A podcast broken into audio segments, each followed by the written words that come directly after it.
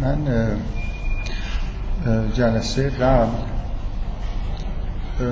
در مورد تفاوت دیدگاه یونگ و فروید بیشتر صحبت کردم که اساسا هم برمیگشت به تفاوت دیدگاهشون نسبت به ناخداگاه که فروید به هر حال یه ایده خاصی نسبت به ناخداگاه و مکانیسم های ناخداگاه داشت.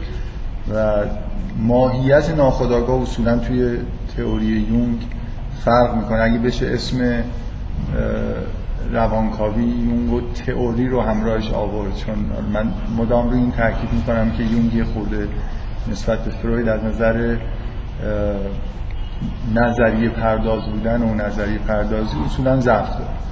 یعنی شما کمتر می‌تونید واقعا یه تئوری مثلا یه تئوری مثل تئوری فروید بیارید بگید اینا رو یون گفته. اگه بخواید منظم یه چیزی رو بیان کنید خیلی جاهاش ممکنه یونگ به شکل تئوریک بیان نکرده باشه. ولی به هر حال هر کسی که آثار یونگ رو بخونه اساسا یه نظریه توی ذهنش شکل می‌گیره. بذارید من خیلی با سراحت از الان رو بگم. چون فکر می‌کنم داریم وارد یه مباحثی میشیم که خود به خود من احتمالا یه نحوه بیان خاصی رو پیش می‌گیرم که متفاوت است با اکثر کارهایی که خود یون کرده. تا از الان به اینو با سراحت بگم. چون یونگ نظریه پرداز نیست و من حداقل هیچ جایی مقاله یا کتابی از یونگ ندیدم که خیلی خوب به طور تئوریک اونجوری که فروید نظریه خودش رو بیان می‌کنه بر مبنای مثلا یه اصولی نظریه خودش رو بیان کرده باشه بنابراین یه جوری و از طرف دیگه من خودم فکر می‌کنم مثل شماها که در دانشکده فنی هستید ما ما احتمالا با احتمال خیلی بالا ذهن نظریه پردازی داریم. کسایی که ریاضی خوب می‌فهمن با مفاهیم انتظاری خوب کار می‌کنن ممکنه توی تجربه گرایی مونی ضعفایی باشه عوضش بیان اصولی رو دوست داریم و یه چیزی رو وقتی می‌فهمیم که خیلی خوب به صورت مثلا تا حد ممکن اصل موضوعی در اومده باشه. یه جوری احساس آرامش می‌کنیم اگه یه تئوری رو این شکلی بشنویم. خب طبعا من برای اینکه خودم آرامشم حفظ بشه و شما هم آرامشتون به هم نخوره میرم به سمت اینکه یه خورده نظریه یونگ و مثلا یه روایتی یه خورده اصولی تری ازش بیان بکنم. ممکنه یه آدم یونگ شناس خیلی حرفه‌ای اعتراض بکنه که مثلا این نحوه بیان مثلا تو آثار یونگ نیست. من رسما دارم میگم نحوه بیان من. ممکنه نحوه بیان یونگ نباشه ولی امیدوارم که اون چیزی رو که یونگ در واقع میگه همونه دارم میگم. ممکنه حتی یه جایی چند درصد اختلاف هم باشه. یعنی وقتی نحوه بیان عوض میشه خود به خود ممکنه یه جاهایی خیلی تطبیق نکنه ولی من شخصا چاره به غیر از این نداره من نمی‌تونم مثلا سخنرانی بکنم مثل سخنرانی های یونگ. در نظر من خیلی بیدر و پیکرن. یعنی از یه جایی که معلوم نیست کجاست شروع میشن به یه جایی که معلوم نیست به کجا رسیده تموم میشن معمولا. و از این جلسه کاملا فکر می‌کنم این احساس حالا کسی قبلا یون خونده به وجود بیاد که بعضی از شیوه های استدلالی که من به کار می‌برم شیوه استدلال یون نیست. یون به شدت نحوه استدلالش تجربی. و خب این بعدم نیست که ها به یه جور یون به روایت خود من مثلا. حالا نه به روایت خودش. تقریبا می‌تونم بگم که احساسم اینه که اگر فروید نظریه یونگو تو ذهن خودش داشت و می‌خواست بیان بکنه اینجوری بیان می‌کرد که من بیان می‌کنم مثلا. یعنی یه خورده اصولی تر با پایه های نظریه یه مقدار محکمتر. و بعد شواهد تجربی. نه اینکه صرفا یه انبوهی از شواهد تجربی این همچنان وارنینگ میده ولی داره کار می‌کنه. بسیار. و یه خورده چیز باشید اینو در واقع. منم دارم این وارنینگ بهتون میدم که یه مقدار شیوه بیان من ممکنه با شیوه بیان یونگ فرق کنه.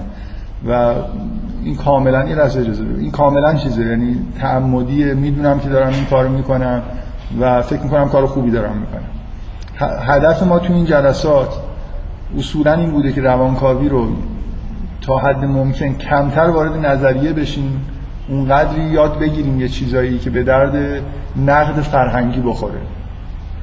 مثلا من تقریبا از تمام جزئیات شیوه درمانی فروید صرف نظر کردم برای اینکه فکر می‌کنم که چندان توی نقد فرهنگی مستقیما به کار نمیره مگر اینکه یه چیزایی اصولی در شیوه برخورد فروید با بیمار بیان شده مثل پدیده ترانسفر که مهمه مثلا بهش اشاره کرد مهمه برای خاطر اینکه هم تو فهم نظریه فروید به کار میاد همین که واقعا یه جوری با دیدگاه عملی مثلا فرض کنید تحلیل زندگی هنرمند ارتباط داره.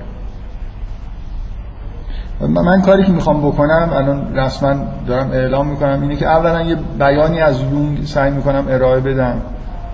با یه مقدار شاید انحراف از مثلا بعضی از مقاصد یونگ که اصولی تر باشه یعنی حالت نظریه بیشتری داشته باشه. ثانیا می‌خوام که تا حد ممکن نشون بدم که پذیرفتن نظریه یونگ و فروید با هم دیگه تعارض نداره. یعنی به یه میشه یه مدلی برای به روان انسان پذیرفت که شامل معلفه های یونگی و فرویدی باشه. اینجا این واژه معلفه هم امیدوارم بعدا متوجه بشید که به معنایی خیلی شبیه معلفه ریاضی خودمونه. برای خاطر اینکه حالا بعدا می‌رسیم مثل اینکه مثل یه دیاگرامیه که معلفه های فرویدی و یونگی رو میشه از هم جدا کرد. و باز طبق همون چیزی که در واقع روال کارمون بوده همه این کارا در جهت استفاده برای نقد فرهنگی نه برای روان درمانی. یعنی تا حد ممکن من سعی می‌کنم که این بحث های نظری روانکاوی رو توش به اصطلاح نمونیم یه جوری رد بشیم. ولی اینکه بعضی جاها ممکنه جالب باشه خودشون ولی به هر حال تا حدی که بتونیم برسیم به اینکه یه نقدایی رو که مثلا ارائه شده بفهمیم و خودمون یه شیوه نقد در واقع به دست بیاریم. و من هدفامو اول بیان کردم. یه خورده برای خاطر اینکه نگران این هستم که احساس می‌کنم. در مورد فروید احساس این بود که هیچ لازم نیست که نحوه بیان عوض بکنم. فروید بیان بسیار شسته رفته و تمیزی از نظریه خودش ارائه کرده. فقط اون چیزی که تو اون جلسات یادتون باشه مرتب تکرار می‌کردم اینه که ما یه نظریه فروید نداریم. یعنی فروید حداقل دو سه تا چرخش اساسی توی تاریخ نظری پردازی خودش داشته. مخصوصا چرخش نهایی به سمت پذیرفتن یه چیزی تحت عنوان غریزه مرگ. از نظر خیلی یا ممکنه چرخش خیلی اساسی توی کارش باشه. در مورد یونگ هم با توجه به اون حالت پراکندگی نظریهش که بدیهیه که این وضعیت وجود داره.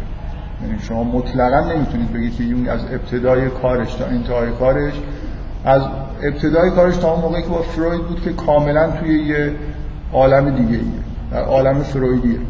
بعد از اینکه از فروید جدا میشم به طور منظم میشه گفت که در یه جهتی تئوریش در یه جهاتی رشد کرده یه جهاتیش اصلا کاملا از بین رفته. که مثلا به وضوح شما می‌بینید که توی از تاریخی توجه یون به روان درمانی کم میشه. تقریبا اواخر عمرش هیچ کاری من ندیدم که معطوف به مثلا طبقه بندی بیماری ها باشه یا مربوط به روان درمانی باشه. اصولا بیشتر به همین نقد فرهنگی و این چیزا در واقع به اون جنبه های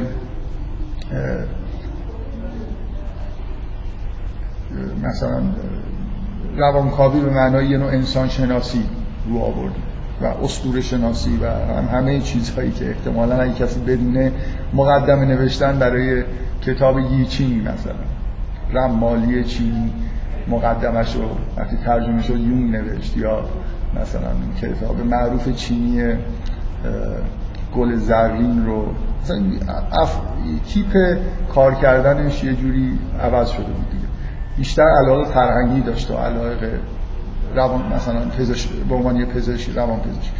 بگذاریم. من سعی می‌کنم که تو این جلسه این جنبه های تئوری در, در واقع کاری که می‌خوام بکنم اینه که یه بیانی ارائه میدم که استدلالا استدلالای صرفا تجربی نیست. استدلالاییه که جنبه اصولی بیشتری خب بذارید من یه مختصری بگم که تو جلسه قبل حرفایی که زده شد اساسش این بود که ما از یه جهاتی هویت ناخودآگاه رو می‌بینیم که توی یونگ کاملا تغییر می‌کنه. اونم اینه که به جای اینکه ناخودآگاه یه پستویی توی روان انسان باشه که اون چیزهایی که توی خداگاه نمی گنجه به طور اتوماتیک به اون پستو رانده میشه ناخداگاه چیزیه که از ابتدا وجود داره. خیلی خیلی خیلی وسیعه. و خداگاهی به عنوان یه جزیره در درون این اقیانوس ناخداگاهی فقط ظاهر میشه. بنابراین ناخداگاه تقدم داره. بزرگتر از خداگاهی خداگاهی جز بسیار کوچیک از در اقیانوس ناخداگاهیه. و نکته بسیار مهم این که سلام. نکته بسیار مهم این که ناخداگاهی دیگه عامل صرفا بیماری و مثلا تنش هایی که اگه وارد خداگاه بشن یه جوری مشکل ایجاد می‌کنن نیست. ناخداگاه یونگ منبع اطلاعات منبع یه جور معرفت حالا هر چی که جلوتر بریم من احساس می‌کنم که این جنبه های ناخودآگاه رو بیشتر ببینیم. رویا یه پدیده یه پدیده شبیه روان نجندی نیست. توی رویا ممکنه حقایق علمی ظاهر بشن و خیلی چیزای دیگه. بنابراین ما توی در واقع در زیر خداگاه خودمون از اول یه ناخداگاهی عظیم داشتیم. این ناخداگاهی شامل معرفت این ناخداگاهی مقدم بزرگه و دیگه چیزی در حاشیه روان نیست. این نکته مهمیه که تصور ناخداگاه اصلا توی نظریه یون چیز دیگه. ما با یه پدیده خیلی بزرگتری در واقع داریم آشنا میشیم. کاملا توی نظریه فروید ناخداگاه ویژگیش اینه که یه بخشی از ذهنه که به عنوان عامل بیماری بهش در واقع نگاه میشه و اگه یادتون باشه شیوه اساسیه درمان از نظر فروید اینه که اون چیزی که توی ناخودآگاه در اون پستو پنهان شده و دیگه اونجا نمی گنجه انرژی زیادی داره و باید یه جوری این انرژیش رها بشه رو بیاریم به خداگاهی بنابراین این روند انتقال اطلاعات حالا یا هر چیزی خاطره هر چیزی که می‌خواید اسمشو بذارید. روند انتقالی که بین از خداگاه به سمت ناخداگاه وجود داره این روند بیماره. دقت می‌کنید. یعنی من یه خاطره خیلی بدی دارم. نمی‌تونم تحملش بکنم. نمی‌تونم به طور منطقی باش کنار میام بعد توی خداگاه من نمی گنجه من مجبور میشم اینو ببرم چه جای قایمش بکنم. ناخداگاه اصلا معرفت ناخداگاه در نظریه یون اینطوری نیست. ناخداگاه به طور قبل از اینکه من کاری انجام داده باشم توسط یه مجموعه اطلاعات پر شده این کار مثل یه رامیه که ما وقتی به دنیا میایم یه مجموعه عظیمی از اطلاعات اونجا نوشته شده. و ما می‌تونیم ازش استفاده کاملا مثبت بکنیم. شأن ناخداگاه اصلا توی نظریه یون چیز دیگه ایه برای همین توجه کردن به ناخداگاه دیگه برای درمان بیماری ها نیست. شما می‌تونید با توجه کردن به محتویات ناخودآگاه خودتون دانش کسب بکنید. من می‌تونم برای با نگاه کردن به رویاهای خودم نه حقایق علمی ممکنه خیلی حقایق دیگر رو کشف کنم یونگ نظریه خودش رو مقدار زیادی مدیون رجوع کردن به رویاهاست بفرمایید.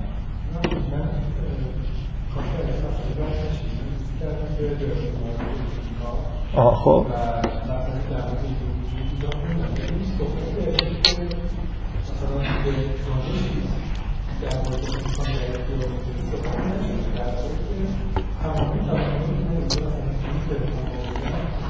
یا هستش سایکولوژی یا هستش من سایکولوژی اسمیه که یونگ در این نظری خودش میذاشته.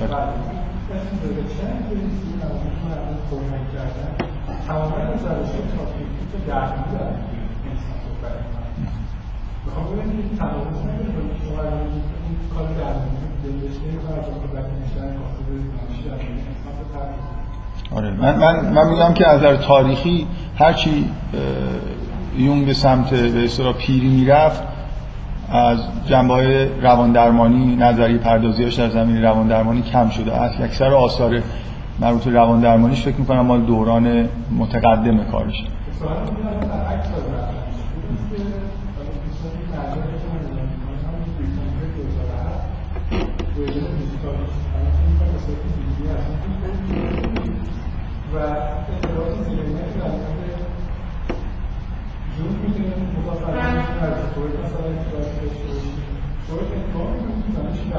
در چی چی؟ انسان بگرد فروید این رد کنیم چرا رد کنیم خب.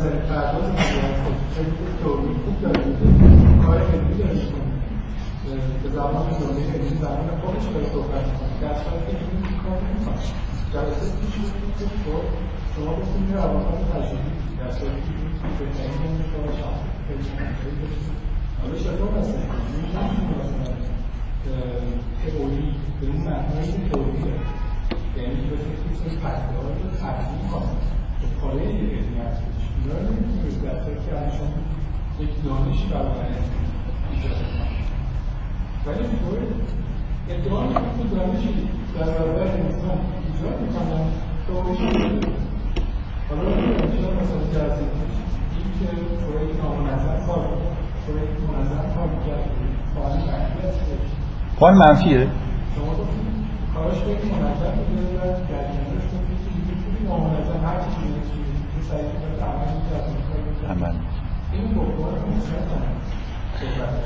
بذارید من از اینکه یه نفر توی جلسه های ما هست که از فروید دفاع بکنه نه فقط ناراحت نیستم خوشحالم. نه خب احساس مثلا فکر می‌کنم اصولا اصولا نسبت به یونگ احساسات منفی وجود داره در جوامع علمی. بیشتر از احساسات منفی که الان در زمان حاضر نسبت به یونگ وجود داره شاید نسبت به لکان وجود داشته باشه. من رسما تقریبا می‌تونم بگم هر آدم حرفه‌ای روانکاوی که یا روانشناسی خونده باشه که از نزدیک می‌شناسم اسم لکان پیشش بردم حتما واژه‌هایی مثل شیاد و اینجور چیزا شنیدم در حالی که من بی نهایت معتقدم که لکان آدم بزرگیه. و من ببینید من فکر می‌کنم من فکر می‌کنم که هم یون و هم هم یون و هم لکان آدمایی هستن که افکارشون دور از محیط های آکادمیک شکل گرفته و در مورد یون به عمد اینجوریه. در مورد لکان هم همینطوره. یعنی اینا در واقع مثل از نظر من مثل گالیله در دوران خودش هستن.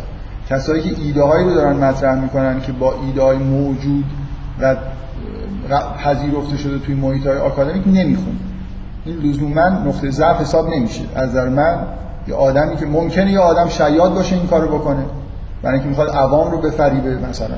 مثلا خیلی یا معتقدن زبان مغلق غیر قابل فهم لکان علتش اینه که شیاده.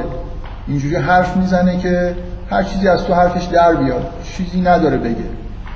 دقت می‌کنید این غیر عادی بودن می‌تونه شیاد بودن باشه می‌تونه پیشرو بودن باشه. خب من معتقدم که یون و لکان جفتشون پیشرو هن. یعنی محیط های آکادمیک رو کنار گذاشتن در حالی که یون و لکان جفتشون از محیط های آکادمیک سر در آوردن. یعنی اینجوری نیست که آدمایی باشن که از مثلا فرض کن بعضی هستن سواد درست حسابی ندارن. مثلا فرض کن طرف یه خط راست نمی‌تونه بکشه یه طرح ساده نمی‌تونه بزنه بعد میره کوبیسم نقاشی می‌کنه. برای اینکه نقاشی بلد نیست. دقت می‌کنید. لکان و یونگ اینجوری نیستن. یونگ من اینو تاکید کردم در موردش که نسبت به فروید در زمان ظهور نظریه روانکاوی و اختلافات اولیه که وجود داشت کاملا جایگاه علمی بالاتری داشت. یعنی در بهترین بیمارستان روانپزشکی شاید اروپا داشت کار می‌کرد. من یادم نیست. فکر می‌کنم شاید زوریخ ولی فروید دستیار یه شخصی به اسم بروئر بود. برای این این معنیش نیست فروید بی سواد بود. یه لحظه یه لحظه اجازه بدید. این معنیش نبود که فروید بی سواد بود. فروید عصب شناسی خونده بود. بعدا علاقمند شده بود بعدا علاقمند شده بود به روانپزشکی. به عنوان روانپزشک روانپزشک تجربی بود. یعنی تحصیلات روانشناسی و روانپزشکی نداشت.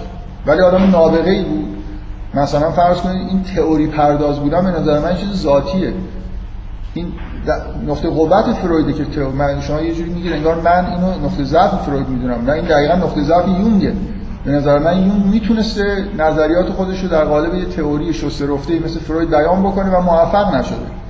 به دلیل اینکه آدم تجربه گراییه. آدمی که بیشتر با فکت سر و کار داره. دوست داره بره دنیا رو بگرده رویا جمع بکنه اسطوره رو بخونه.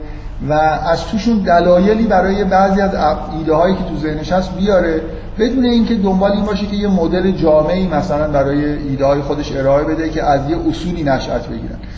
من فکر می‌کنم لازمه شما جلساتی که من در مورد فروید صحبت کردم مخصوصا اون دو سه جلسه ای که در مورد انتقاد از فروید صحبت کردم گوش بدید. وگرنه من حاضر نیستم برای خاطر اینکه شما گوش نکردید یه چیزایی رو تکرار بکنم. دقت می‌کنید. مثلا شما چیزایی که میگید من با لحنم طوریه که نقطه منفی حساب میشه من اونجا یه جلسه صحبت کردم الان به خودم حق میدم که با توجه به اون صحبت ها این مثلا یه نقطه منفی حساب میشه. تاکید زیاد روی اصول. من یه جلسه اونجا صحبت کردم لااقل اینو یه جوری براشون پیدا بکنید که اون جلسه ای که من در مورد این صحبت کردم که اصولا ریداکشن کار درستیه یعنی فروید به شدت نظریش ریداکتیوه یعنی می‌خواد که مثل اون چیزی که توی محیط های آکادمیک در واقع رایجه روانکاوی رو مدل خودش رو به زیست شناسی ریدیوس بکنه. زیست شناسی هم که بر مبنای مثلا شیمی و شیمی بر مبنای فیزیک ریداکشنش انجام شده قرار انجام بشه. و این که از نظر محیط های آکادمیک نقطه قوته امسال که ما در سال 2007 هستیم دیگه نقطه قوت حساب نمیشه. یه مقاله هاکینگ از هاکینگ دیدم عنوانش از ایده های یک reductionist خجالت نزده متوجه یعنی الان reductionist بودن یه جوری خجالت آوره در محیط مثلا فلسفه علم و دانش حتی فیزیک. دقت می‌کنید؟ و هاکینگ مثلا می‌خواد بگه که من reductionist م خجالتم نمی‌کشم که reductionist م. این حس این تفاوت بین موقعیت دانش در سال 2007 با سال 1900 که فروید داره نظری خودش رو شروع می‌کنه. اون زمان reductionist بودن یه اصله تو اگه بتونی روانکاوی رو مثلا برگردونی به زیست شناسی خیلی خیلی کار بزرگ مهم می‌کردی. اساس نظریه فروید از لحاظ اصولی برگردوندن روانکاوی به مثلا عصب شناسی که تخصص داره تو عصب شناسی اختیار داری. خواهش می‌کنم. من میگم جلسات قبل گوش بدید. من فکر می‌کنم یه جوری داریم در مورد چیزایی صحبت می‌کنیم که توی این جلسات تکراری من خیلی خوشحال میشم اگه جدای از جلسات با هم دیگه بشینیم صحبت بکنیم. ولی توی جلسات فکر می‌کنم یه جوری نظم کار رو به هم می‌زنه. یعنی اگه من بخوام به یه نفر جواب بدم در مورد اینکه مثلا چیزایی که قبلا گفتم درسته. مثل اینکه شما یه جایی وارد سوالایی می‌کردید. وقتی من مثلا یه جلسه صحبت کردم که چه جوری این ریداکشن رو سعی می‌کنه انجام بده و شما اون جلسه نبودید سوالاتتون الان در جلسه مثلا 20 دارید می‌پرسید. قبول کنید یه مشکل فرم پیش میاد. آره آره خیلی من واقعا خوشحال میشم. برای اینکه توی این جلسات متاسفانه خیلی اینطوری نبود که از مقاومت زیادی صورت بگیره در مقابل من. و من کلا خوشم میاد که یه چلنجی وجود داشته باشه. بذارید منم به عنوان یه آدم بی‌نظم خجالت نزده من اساسا این جلسات تشکیل شد برای اینکه من احساس می‌کردم به غیر از اینکه فکر می‌کنم مثلا برای تلفیق یونگ و فروید ایده های خوبی دارم یا مثلا توی بعضی از کاربردهای فرهنگی روانکاوی ایده های خوبی دارم اساسا برای اون در واقع این جلسات تشکیل شده. از برای خودم این جلسات قرار بود اینجوری باشه و این دو هفته یه بار بودنش که من فرصت کنم کارهای کلاسیکی رو که جست و گریخته خوندم و یه دور مرور کنم. مثلا آثار فروید رو دوباره بخونم بعضیاشو نخوندم بعضی رو نصفه خوندم. بنابراین برای خودم دو هفته وقت در نظر گرفتم برای هر جلسه که هیچ هیچی نخوندم. یعنی همیشه اینجوری که خلاص اون روزی که مثلا سه شنبه میاد من قبل از اینکه بیام سر جلسه باید از محفوظات خودم مثلا یه چیزایی فراهم کنم. همیشه تدریس کردن باعث میشه ذهن آدم منظم بشه این فایده داشته برای من. ولی اون کاری که می‌خواستم بکنم رو نکردم. گاهگداری به ذهنم می‌رسه که حالا که این کار نمی‌کنم بکنمش هفته یه بار. یعنی دو هفته یه بار نباشه. بعد میترسم که همین کاری که الان می‌کنم دیگه نرسم انجام بدم. در هر حال اگر یه چلنجی توی کلاس بود شاید من مجبور می‌شدم که مثلا فرض کن از مدارک دست اول فروید و یونگ بیشتر استفاده بکنم. در هر حال من مقدمه این جلسه گفتم که خیلی مقید نیستم که مثلا ادعا بکنم که عین اون چیزی که یونگ داشته می‌گفته رو میگم. لحن بیان شیوه بیان عوض می‌کنم. طبعا وقتی شما مثلا فرض کنید یه مدلی رو که هیچ وقت به طور جامع بیان نشده رو می‌خواید بیان بکنید مثل اینکه دارید حرف تازه می‌زنید. یون ممکنه سر از قبل در بیاره بگی من کی این حرفا رو مثلا زدم؟ من منظورم مثلا این نبود. من می‌خواستم اسطوره ها رو مطالعه کنم فلان مفهوم مطرح کردم. بنابراین یه مقداری من از اینکه مثلا تو بریتانیکا چی نوشته اصلا برای من مهم نیست. اونجا مهم اینه که دادن مقاله رو کی, کی بنویسه. دادن یه روان درمانگر نوشته. که اون جنبه های کار یونگو که جنبه روان درمانی نداره براش خیلی مهم نبوده. و اگه تمام اشاراتش به جنبه های روان درمانیه کاملا مقاله پرتیه از نظر من. برای اینکه من دقیقا اینجا به اون چیزایی کار دارم که جنبه روان درمانی ندارم. چه تو نظریه شروع چه نظریه یونگ. دقت می‌کنید من می‌خوام بگم اینا اگر از اینجا شروع کردن که روان روان درمانگر بشن مجبور شدن که یه مدلی برای رفتار انسان به وجود بیارن فرق بین روان درمانی فرویدی یونگی یا لکانی با روان درمانی مثلا رفتاری یا شناختی که الان خیلی خیلی متداوله. شما 100 تا کلینیک برید توی دنیا بالای 90 تاشون شناختی رفت مثلا رفتاری شناختی هستن به اصطلاح و کمتر شما می‌بینید الان کلینیک های درمانی که با شیوه فرویدی و یونگی کار بکنن. خب شما در این حالی که می‌بینید که اینا به نظر میاد این موفقیت های کسب کردن توی روان درمانی که یونگ و فروید مثلا بهش نرسیدن ولی اینا مدلی برای رفتار انسان ندارن. بنابراین کاری به غیر از درمان نمی‌تونن انجام بدن. مثل شیوه های عملی درمان کشف کردن. ولی یونگ و فروید و لکان آدمایی هستن که برای رسیدن حالا اگر منظور اصلشون این بود که به شیوه های درمانی برسن یا بیماری های روانی رو طبقه بندی بکنن کاری که فروید به طور فوق العاده خوبی انجام میده. من احساسم اینه دیفالت شما اینه که هر کی که از یونگ حرف می‌زنه نسبت فروید باید خیلی احساس خوبی نداشته باشه دیگه قفل شد. من فکر می‌کنم از یه جهت لازمه که شما جلسات گوش بدید که مقدار به اصطلاح حمایت من از فروید درک بکنیم. من, من طرفدار اینم که یونگ و فروید میشه با هم تلفیق کرد و یه جوری به طور ظاهری ممکنه با هم اختلاف های اساسی داشته باشن. یعنی لزوما اختلاف عمده ای نیست. حالا یه جاهایی باید از نظر یه نفری خود کوتاه اومد یه جایی از نظر یک کسی کوتاه اومد و الی آخر. همینطور لکان. من, من احساسم نیست سه تا نظری با هم متناقضن.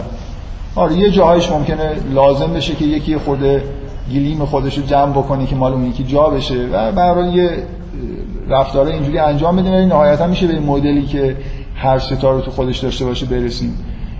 بنابراین من احساس مثبتم نسبت به یونگ به معنای احساس منفی نسبت به فروید نیست. کما اینکه من ایمیلی از یکی از بچه که خارج از کشور و گوش میده همچنان این چیزا رو که توش نوشته بود که شما مثلا در مورد فروید که من دارم صحبت می‌کنم هر کی گوش بده و منو نشناسه فکر می‌کنم من مرید مخلص مثلا 100 درصد فرویدم. فکر کنم جلسات اینجوری پیش بردم که یه نظریه رو طوری ارائه بکنم که کاملا به نظر درست برسه. نه اینکه مثلا بیام و خیلی گذشت وقتی نظریه جا افتاد یه چیزایی در انتقادش گفتم که حالا فکر می‌کنم که یون می‌تونه در واقع یه جوری اون جاهای خالی نظری فروید رو پر کنه. به هر حال اون بریتانیکا رو بذارید کنار. تمام جاهایی که به جنبه های روان درمانگری یونگ اشاره می‌کنن رو بذارید کنار. من دنبال اون جنبه های نظری نچندان سریح یونگ هستم که به درد نقد می‌خورن. جنبه مدل سازی روان دارن. تو فروید این خیلی واضحه که مدلی وجود داره. توی یونگ به طور تلویحی نظریه یونگ شامل یه مدل. دقت می‌کنید. مدلی که مثلا من تاکید کردم تاکید می‌کنم الانم که رشد توش جانشین لذت میشه. شاید یون هیچ جا نگفته باشه که در نظریه من رشد جانشین لذت به معنای فرویدی شده. لذت به معنای فرویدی.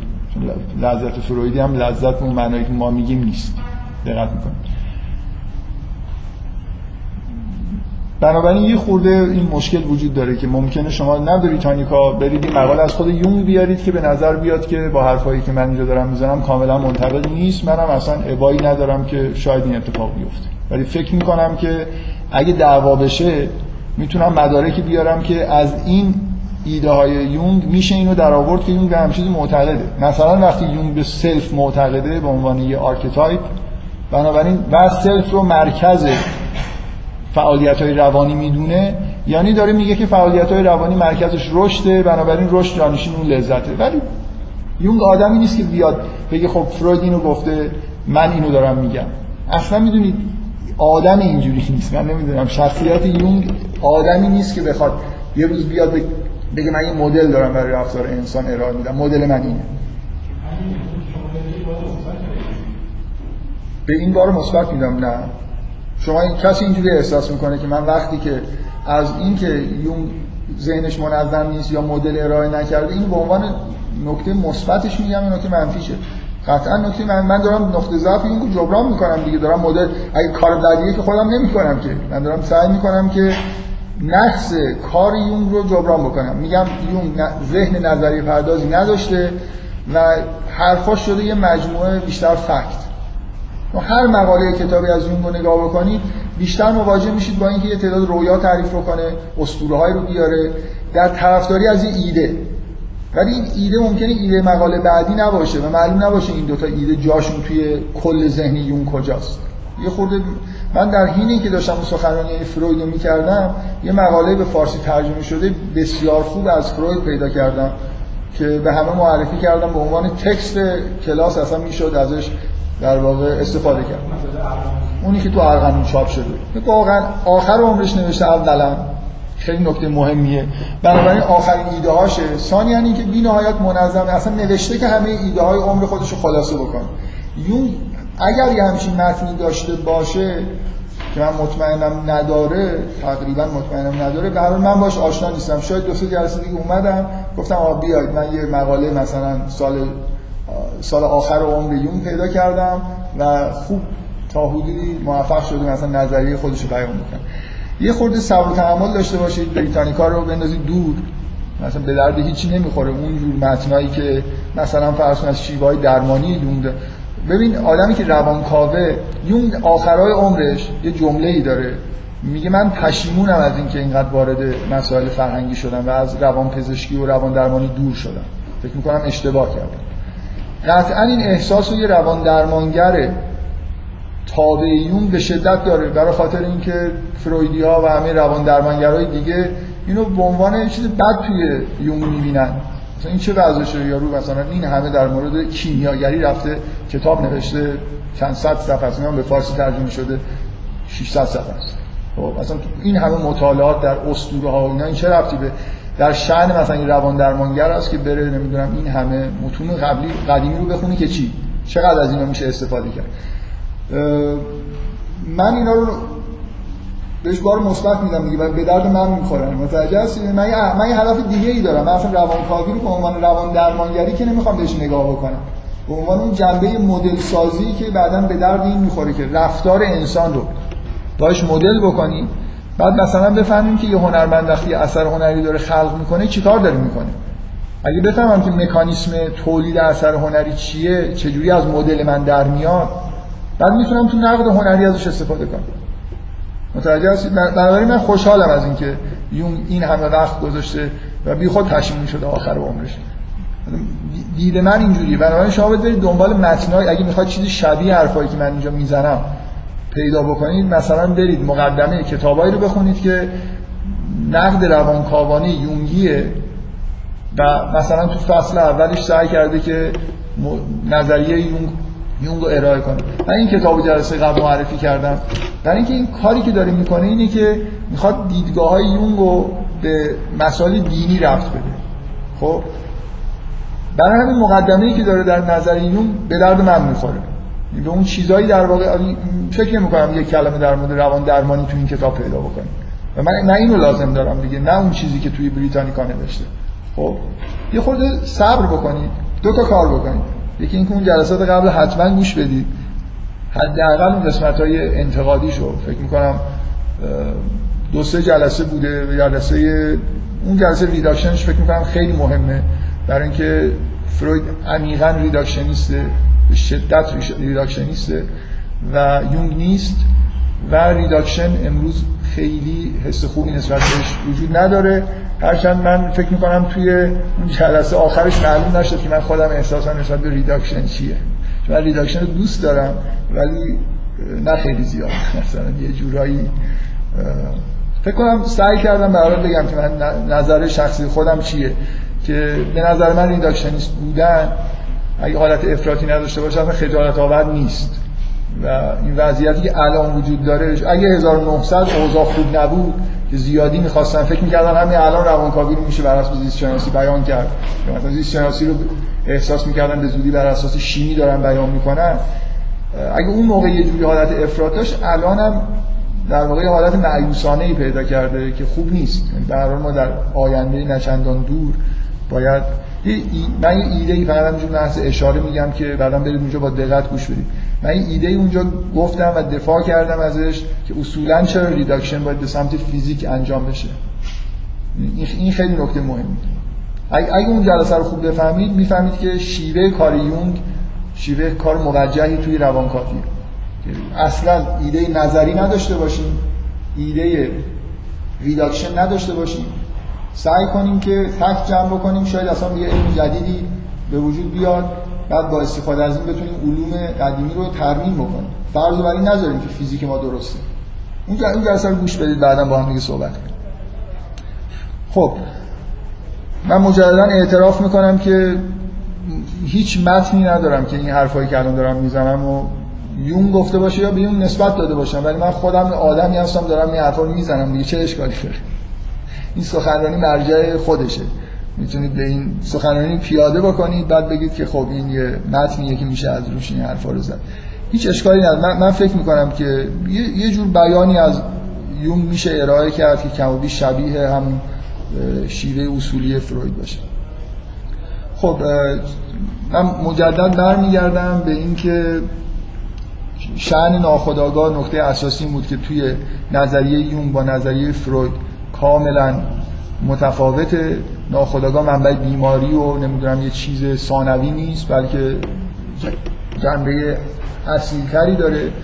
و مجدد حالا دیگه یه سری حرفا رو تکرار نمی کنم بریم سراغ اون چیزایی که جلسه قبل یه خورده کمتر در مورد شد صحبت بکنیم. اون جنبه دوم تفاوت اصولی دیدگاه یون. من کلمه نظر نظریه یون به کار نمی‌برم چون واقعا احساس می‌کنم که اصلا خودش یه جورایی واژه در مورد کار یون به کار بردن ممکنه جنبه تناقض‌آمیزی داشته باشه.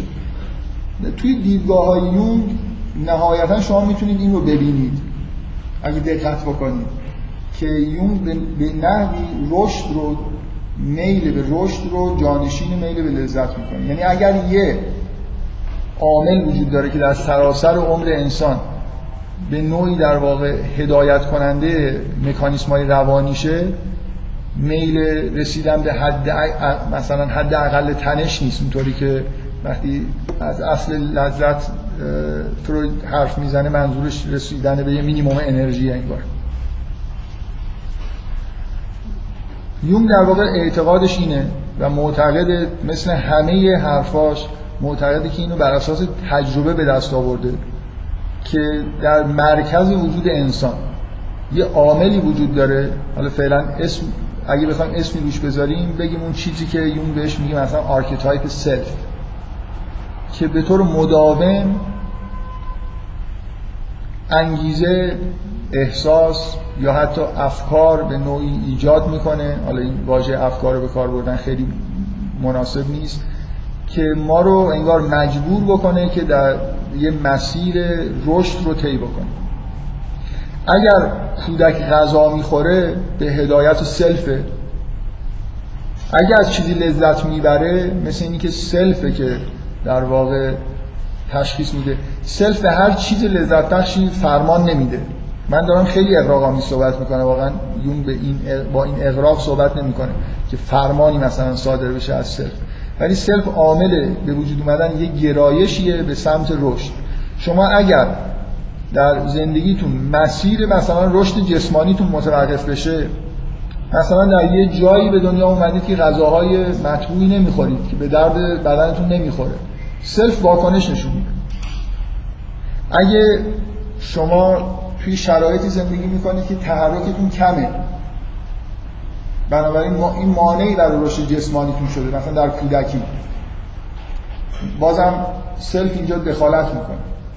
ممکنه توی نشستن و تکون نخوردن یه لذتی باشه ولی self این لذت رو نمیپذیره. مثل اینکه self قضاوت می‌کنه که آیا به هر حال این در مسیر رشد کردن انسان هست یا نه. اگر لطمه ای داره به رشد می‌خوره به هر معنایی. من دارم از مثال جسمانی شروع می‌کنم. ولی یونگ به شدت معتقده که self حساسیت اصلیش نسبت به رشد روانیه. یعنی ما همونطوری که از زمان کودکی متولد میشیم احتیاج به طی کردن یه مسیری داریم. برای اینکه جسممون به حد اکثر رشد برسه به همین ترتیب مکانیسم‌های روان ما یه روانی در واقع در درون ما انگار داره مکانیسمایی داره اجزایی داره و اینم باید رشد بکنه و به یه جایی برسه. و این ممکنه دیگه در ظاهر پیدا نباشه. بعد از بلوغ به نظر می‌رسه آدما به یه حالت طبیعی رسیدن و به حالت استاتیک رسیدن. ولی اون معتقده که در درون در اون دنیای روانی رشد تا یه مقصد خیلی خیلی طولانی ادامه داره و self که اینو کنترل می‌کنه. self اون عاملیه که یونگ در واقع عامل اونو عامل کنترل کننده رشد می‌دونه. اینو حالا همونطوری که من یه خورده با جزئیات وارد این بحثا میشم اینو عامل در واقع یکی از archetype ها می‌دونه archetype اصلی. حالا من این مفهوم archetype که مفهوم مرکزی دیدگاه یونگی هست اینو مطرح می‌کنم همین جلسه و سعی می‌کنم نشون بدم که مفهوم طبیعیه برخلاف این کار شاید بعضی این archetype صرفا نتیجه مطالعه اسطوره یا رویا بدونن واقعا چندان اینجوری نیست. لازم نیست اینطوری باشه. مهم نیست یونگ در مورد archetype چی گفته. مهم اینه که به نظر من می‌شد جور دیگه هم مسئله رو مطرح کرد که طبیعی تر به نظر برسه. خب این این نکته خیلی مهمیه که ما لذت رو یه چیز ثانوی می‌گیریم و رشد رو یه چیز در واقع اصیل‌تر می‌گیریم. ببینید توی دیدگاه فرویدی اینجوری میشه که من دنبال لذتم و طبیعت در اختیار من در من منو طوری خلق کرده روند تکامل داروینی انسان رو طوری به جایی رسونده که اون چیزهایی که براش خوبه غذایی که براش خوبه براش لذت بخشم هست. در واقع من کاری به این ندارم که اون چیزی که برای من خوبه یا بده به این دلیل غذا نمی‌خورم. کودک به این دلیل دنبال شیر نمیره که مثلا شیر بهترین غذای متناسب با رشدشه. به این دلیلی که خوشش میاد لذت می‌بره. و همه رفتارها اینجوریه. یعنی لذتی که در واقع عامل تصمیم گیری عامل اصلی ما همیشه به یه دلیل تقریبا فیزیکی انگار می‌خوایم در مینیمم تنش باشیم بنابراین می‌خوایم لذت رو بالا ببریم رنج رو پایین بیاریم. این عاملیه که توی سیستمای زنده در واقع کار می‌کنه و روند تکاملی کاری کرده که این لذت و درد با مسائل تکاملی مربوطن. بنابراین من به عنوان موجود زنده تنش خودم رو دارم مینیموم می‌کنم. و این در این حال یه طور خودکاری باعث میشه که به رشدم برسم. غذاهای خوب بخورم از بیماری ها دوری بکنم از عاملایی که به من روی من اثر منفی می‌ذارن دوری بکنم و الی آخر. ولی اون چیزی که اصله بود پایین بودن تنشه. مثل یه جسم فیزیکی که می‌خواد در پتانسیل مینیمم قرار بگیره. چیزی بیشتر از این نیست. سلسله اعصاب خودش رو در مینیمم انرژی می‌خواد نگه داره. بنابراین سیگنالی برای رشد صادر نمیشه. سیگنال برای در جهت لذت صادر میشن. رشد شنبه ثانوی داره. من اگه یه جایی مثلا بتونم تنشون رو مینیمم بکنم و تنش مینیمومی که ایجاد میشه در جهت رشد منم نباشه از درون من مخالفتی با این وضعیت پیش نمیاد. در اینکه چیزی که در واقع انگار در ذات ما هست همون پایین بودن تنش. و بسته به اینکه ما چقدر قبول داشته باشیم که طبیعت طی روند تکامل ما رو به صورت یه شاهکار در آورده که مثلا لذتمون دقیقا پایین بودن مینیمم بودن تنش سلسله اعصاب منطبق با همه مقتضیات تکامل فردی ما هست. بس اینکه چقدر نسبت به طبیعتی که ما رو اینجوری خلق کرده. دارم به زبان فرویدی حرف می‌زنم خوشبین باشیم. اون وقت می‌تونیم بگیم که خب این دو با هم منطبقن یا ممکنه با هم فاصله داشته باشه متوجه هستید چی میگم؟ میزان انتباه انگیزه های رشد و انگیزه های لذت بردن یه جوری می‌تونه با هم منطبق نباشه. ممکنه من بگم من مثل هر موجود دیگه ای که توی طبیعت به وجود اومدم نقایصی دارم. از جمله جاهایی کارایی می‌کنم که در جهت رشد من نیست ولی چون لذت بخشه اون کارا رو می‌کنم و طبیعت دیگه این جاهاشو نتونسته درست بکنه. مثلا مکانیسم رو یه طوری طراحی بکنه که صرفا هر جایی که لذت بردن هست مطابق با رشد باشه و الی آخر. در هر حال ببینید اصلا مفهوم نکته خیلی مهم اینه. مفهوم رشد تکامل. این ایرادیه که خیلی زودتر از اینکه حتی یونگ حرفی بزنه و اختلاف پیدا بکنه. حالا بعد از اینکه یونگ از فروید جدا شد آدمایی مثل فروم یا خیلی خیلی دیگه حتی بعضی از شاگردای فروم. فروم اصولا فرویدیه. یعنی فروم کسیه که خودش رو تابع فروید می‌دونه. بیشتر سعی می‌کنه که نظریات فروید رو مثلا تو زمین های اجتماعی به کار ببره. من توی یه جلسه ای که جنبه کاربردی داشت اولین جلسه ای که جنبه کاربردی داشت اشاره ای به ایدای فروم که از چجوری از فروید استفاده می‌کنه کردم. اریک فروم که از مهمترین چیزهایی که میگن به نظریه فروید اضافه کرده اینه که نظریه فروید فاقد الگوی کماله. فاقد الگوی انسان سالمه. واقعا این چیزیه که تو نظریه فروید موج می‌زنه.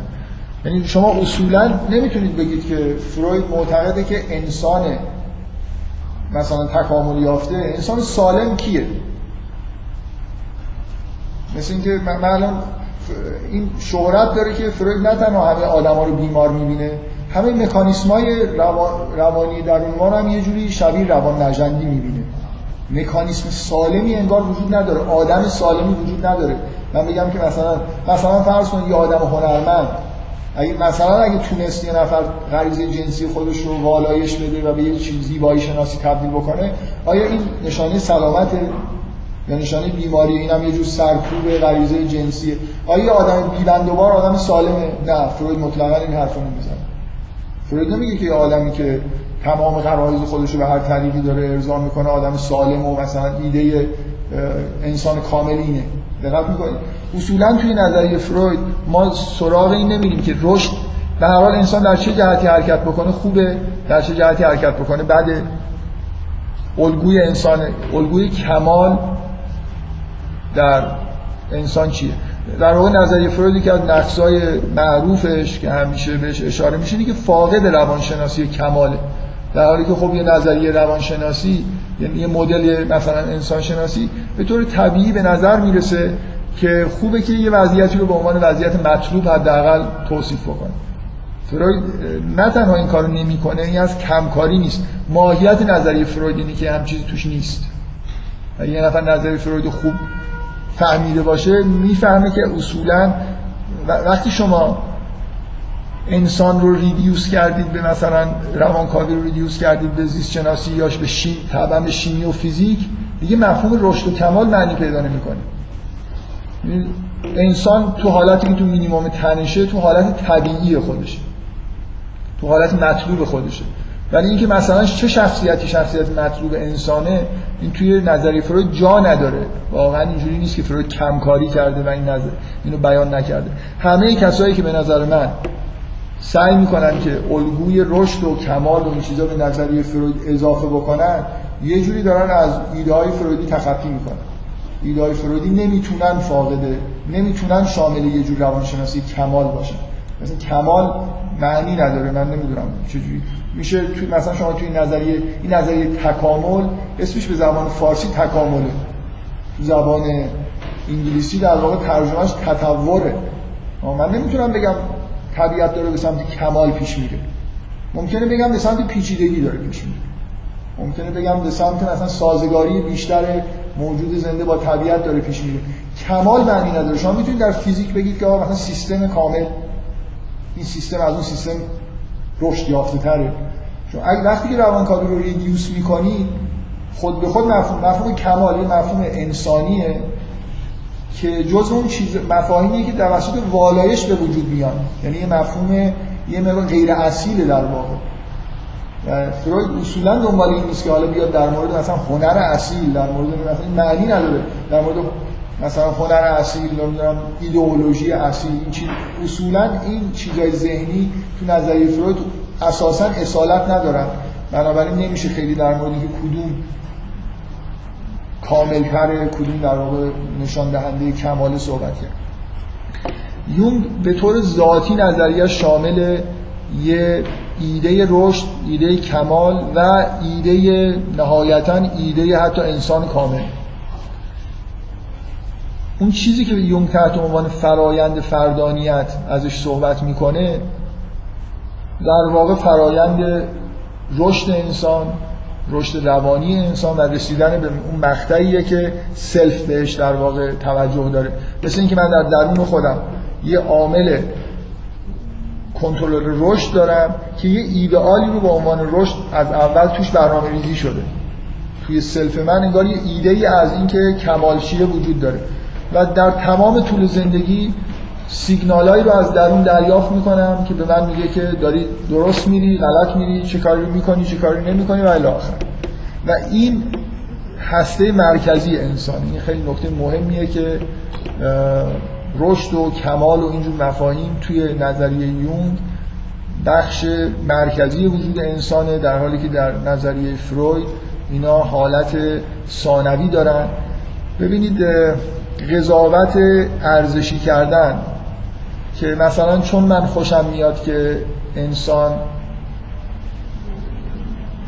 یه جوری به اصطلاح الگوی کمال براش معرفی بشه یونگ این کارو کرده فروید نکرده پس یونگ از فروید بهتره اینجور قضاوت کردن اصلا قضاوت های قابل قبولی نیست. ما داریم در مورد مدل مثلا علمی برای رفتار انسان صحبت می‌کنیم. مدل بهتر اون مدلیه که fact رو بهتر توجیه می‌کنه مثل هر بحث scientific دیگه دقت می‌کنید اینکه من از کدوم خوشم میاد من از فیزیک نیوتونی خوشم میاد. خب خوشم میاد. مثلا حلش ساده تره. من از نظریه نسبیت عام انیشتین خیلی خوشم میاد. ولی مثلا از نظریه کوانتوم ممکنه خوشم نیاد. حالا دو تا با هم دیگه سازگار نیستن. من بگم پس نظریه کوانتوم غلطه. خوشم که نمیاد با این نظریه قشنگی هم که انیشتین درست کردم که سازگار نیست چندان. پس اونو بذاریمش کنار. دانشمندا که اینجوری نگاه نمی‌کنن. هر وقتی یه چیزی پیدا شد که به توی یکی از این نظریه ها مثلا گنجی تو اینکه نگنجید ما اونی که توش نگنجیده رو می‌ذاریم کنار برای اینکه خیلی دوست داشته باشه فکر نمی کنم هیچ نظریه علمی در طول تاریخ به اندازه مکانیک نیوتونی محبوبیت داشته باشه. در طول تاریخ اصلا قرن 18 و 19 هم همه آ... یه احساس خیلی خوبی دارن که همه چیزو فهمیدن و عاشق این نظریه. بعد خب مجبورم بذارمش کنار دیگه دوست داشتن من شما نیست. من می‌خوام بگم این حرفایی که من دارم می‌زنم توصیف تفاوت نظریه یون و فروید و شخصا برای من مهم نیست که شما از کدومش خوشتون میاد. شما reductionist ید ممکنه از نظریه فروید به این دلیل نظریه فروید رو بپذیرید. برای خاطر اینکه اون بیشتر به فکر reduction ه. بیشتر سعی می‌کنه reduction انجام بده. اینا قضاوت های شخصیه هیچ کدومش به نظر من ارزش نداره. نظریه های علمی رو اینجوری با هم دیگه مقایسه می‌کنن که عرضه می‌کنن به موارد تجربی ببینن کدومش بیشتر از پس این fact ها برمیاد بنابراین ما اینجا قضاوت ارزشی نمی کنیم هیچ کدوم این حرفای من که نمی‌دونم اون نظریه پرداز بود این نبود. اینا اصلا جنبه قضاوت کردن خوب و بد بودن نظریات نداره. وقتی شروع باید بکنیم به قضاوت کردن من بگم که یا مثلا میگم که فروید از اصولی تبعیت کرده که اون اصول رد شد. خب این یه نقطه ضعف اساسی. یعنی من من یه نظریه علمی رو می‌تونم بگم ضعیفه. یکی اینکه اصول مبنای کارش ضعیف بودن یکی اینکه بگم نه اصلا این خود مدلی که به وجود اومده با فکتایی که الان من دارم سازگار نیست. و در مورد نظریه فروید خب و مقایسه کردنش با یون باید دنبال یه همچین چیزی باشه. چقدر اینا با از اصول درستی استفاده کردن چقدر سراغ این رفتن که مثلا مشاهدات رو بتونن خوب تبیین بکنن و الاخر یون مجددا یادآوری می‌کنم. بذار واقعا اگه یه طیفی وجود داشته باشه از آدمای نظریه پرداز نظریه پردازی اینجوریه. من وقتی این نظریه می‌خوام به وجود بیارم موقتا فرض کنید یونگ هم یه آدم نظریه پردازه. نظریه کسی که می‌خواد نظریه پردازی بکنه اولا مجموع فکتی مقابل خودش می‌ذاره که می‌خواد مدل علمی رو که درست می‌کنه این فکت رو توجیه کنه. نیوتن قسمت اصلی فکت هایی که در اختیار داشت که می‌خواست با نظریه خودش توجیه بکنه قوانین کپلر بود. نظریه خودش رو طوری ساخت که قوانین کپلر رو بشه نتیجه گرفت توش. یعنی با مشاهدات ستاره شناسی اون زمان تطبیق بود. چرا گفت که قانون جاذبه با مجذور شعاع مثلا ارتباط داره؟ رسما نوشته که برای اینکه می‌دونه که مدارا بیزوی هست و اگر این عکس مجذور شعاع نباشه مدار بیزوی در نمیاد. بنابراین باید اگه می‌خوام مدلمو اینجوری بسازم که یه نیروی جاذبه هست و اینا طبق قوانین ساده مکانیک دارن حرکت می‌کنن بنابراین باید نیروی جاذبه طبق عکس مجذوب شعاع باشه. پس هر نظری پردازی یه مجموع فکت جلو خودش می‌ذاره فکت های تجربی به اضافه قطعا یه سری اصول رو میپذیره. اصولی که ممکنه خودش ندونه پذیرفته اون دیگه مهم نیست. ممکنه بعدا من بفهمم که اقلیدوس یه چیزهایی رو پذیرفته بوده که توی نظریه خودش اینا رو رسما بیان نکرده یا نیوتن این کارو کرده. همه نظریه پردازا همیشه یه مجموع اصولی دارن که بیان نمی‌کنن چون ممکنه متوجه یا اینقدر براشون بدیهی و ساده است یا اینکه اصلا در اثر بیدقتی باعث میشه که به حال اصولشون رو کامل نشناسن. اگه دو تا نظری پرداز رو بخواید با هم مقایسه بکنید قطعا نظری پرداز رو توی یه طیف قرار می‌گیرن. آدمایی که بیشتر به اصول اهمیت میدن آدمایی که بیشتر به فکت اهمیت میدن. کسایی که فکت های بیشتری رو در واقع تجربی تر نگاه می‌کنن. کمتر دنبال این هستن که اصول متقنی رو بپذیرن و یه مدل نظری خیلی جامع مثلا اصولی مثل دستگاه اصل موضوعی بسازن که فکتاشون توجیه بکنن.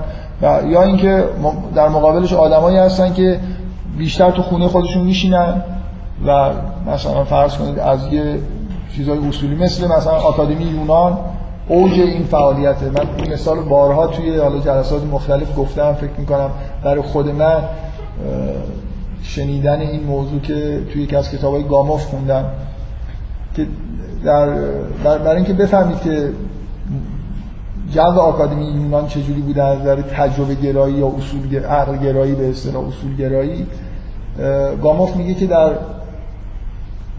آکادمی های علوم یونان سالهای طولانی یکی از بحث‌های جذاب مورد توجه همه این بود که اگر یه نفر یه سنگی رو از بالای یه دکل یه کشتی پایین بندازه این مسیرش چیه؟ نیم دایره است نیم سهمیه نیم حضلولیه. خلاصه یه مسیر رو طی می‌کنه که به وضوح مسیر چیز نیست مسیر مستقیمی نیست. دقت خط راست نیست. و گاموف میگه در تمام این سالهایی که این بحث رو در بین بود هیچ کس نرفت یه چیزی رو پرت بکنه ببینه مسیر چی. چون اصلا براشون مهم نبود که اصلا یه جور تقلق حساب میشه اگه شما برید با تجربه بفهمید که مسیر چیه. چرا داشتن بحث می‌کردن؟ می‌خوام ببینن آیا می‌تونن به طور عقلی اثباتی بیارن که این مثلا یه همچین مسیر هندسی داره. چه ارزشی داره که من بدونم؟ مثل تقلق من بدونم که مسیر مثلا سهمیه.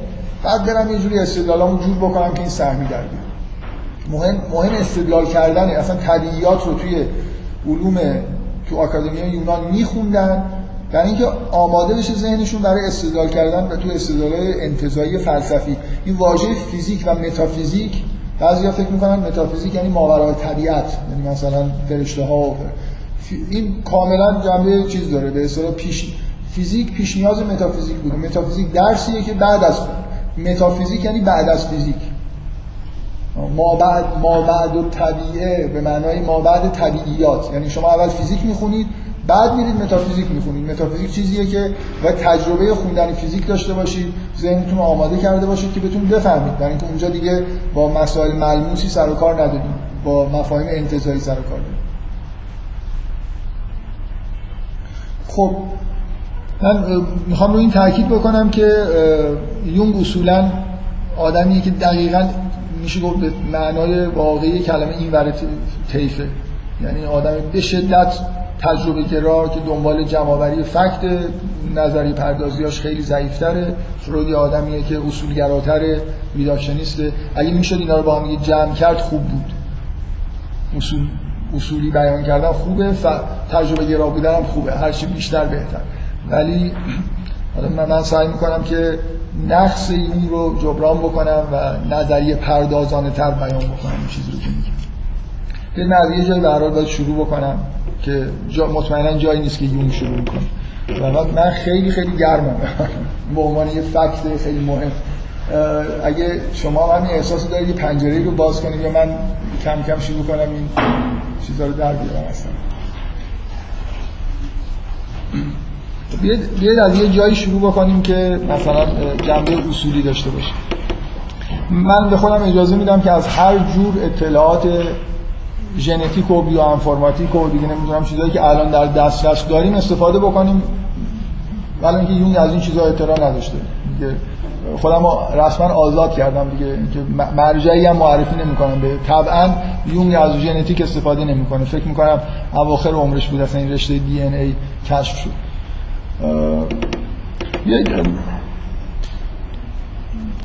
من می‌خوام بگم می‌خوام سعی کنم بیان بکنم.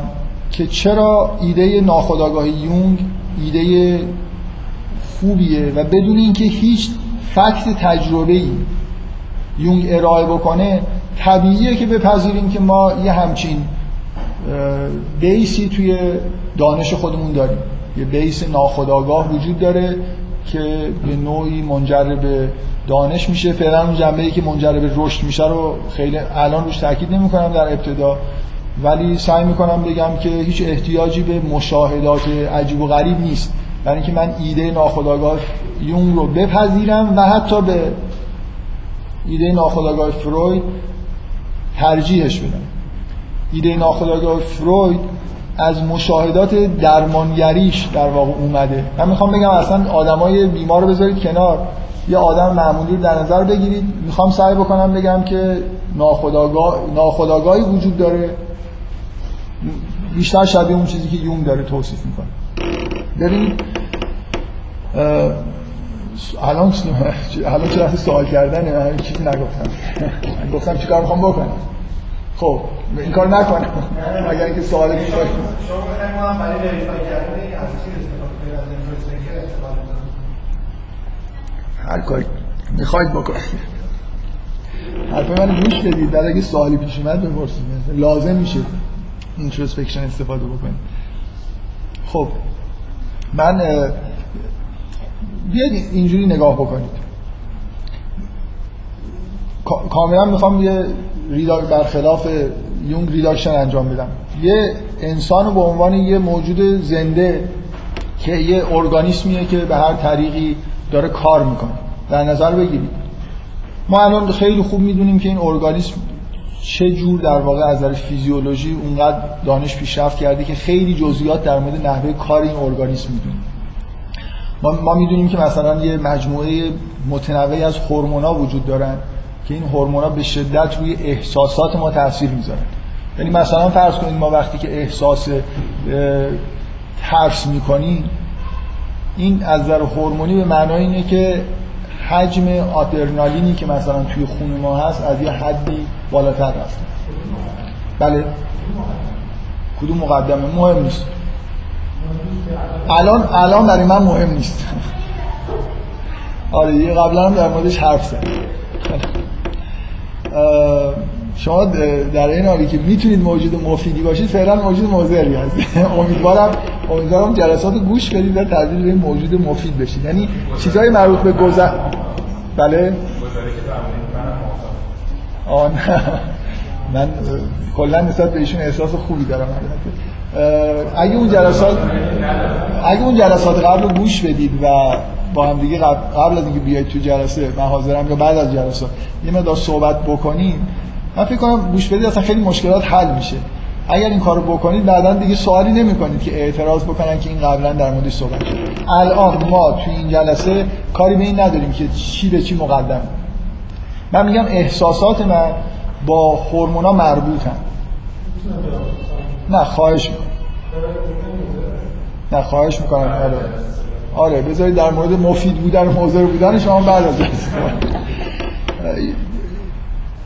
من من به طور بدیهی در واقع اینو درک می‌کنم. فعلا مفهوم از مفهوم تعادل استفاده بکنم. موجود زنده تمام موجودات زنده به طور واضحی مثلا سطح هورمونای خودشون رو در یه مقدار کم و بیش در یه نقطه متعادلی نگه میداره یعنی اگه مثلا آدرنالین خیلی خیلی زیاد بشه مثلا همراه با ترسه من رفتارهایی می‌کنم که ترسم برطرف بشه اون آدرنالین باید توی شد. یعنی هر وقتی که تعادل هورمونی به هم بخوره مثل یه وضعیت خاصه مثل یه حالت بحران میمونه حالا لزوما من نمی‌خوام خیلی روی این مفهوم تکیه بکنم دارم یه جوری یه شهودی بهتون میدم که بدن یه طوری کار می‌کنه بنابراین باید مختزیات روانی خاصی داشته باشه ما الان امروز در اوایل قرن 21 خیلی اطلاعات خوبی داریم در مورد لینک هایی که بین حالت های روانی ما و وضعیت فیزیولوژیک ما وجود داره. بدون اینکه بخوایم بحث بکنیم که چی به چی مقدمه ولی می‌دونیم که همچین لینک هایی وجود داره. کمتر در زمان فروید خیلی کم در زمان حیات یون خیلی باز نه چندان زیاد اطلاعات ما. من فکر می‌کنم در زمان مثلا یون وجود هورمونای زنانه در مرد و زن یعنی وجود هر دو نوع هورمون مردانه و زنانه در هر دو جنس چیز شناخته شده ای نبود. بعدا مثلا کشف شد. خب پس من یه مکانیسم های جسمانی رو تونستم پیدا بکنم که اینا با حالت های روانی من مربوطن. خب مزر بودن شما اینه که هی من مجبورم بگم مقدم مؤخر بودن مهم نیست. اگه نمیپرسیدید الان راحت حرفا می‌زنم. خب حالا به هر شاید این سوال تو ذهن دیگری هم بود و اینجوری جواب داده شد. حالا امیدوارم که دیگه از این چیزا پیش نیاد که توی کلاس بخوام در مورد چه سوالی خوبه. من امیدوارم همین سوال خوب باشه. من خودم خوشم بیاد یه نفر زیادم سوال بکنه اشکال نداره. اگه به هر ما, ما یه وضعیت مثلا شبیه تعادل داریم که سعی می‌کنیم اینو حفظ بکنیم. ببینید دقیقا نکته اینه که اگه من با تزریق یه هورمونی تعادل هورمونی به هم بزنم دچار یه حالتهای روانی میشه. حالتهای مثلا می‌تونم حالت یأس به وجود بیارم می‌تونم حالت صمیمیت به وجود بیارم. الان من هورمونی رو تحت عنوان هورمون صمیمیت می‌شناسم که اگه همه الان به شما تزریق بکنم خیلی احساس صمیمانه بهتون دست میده.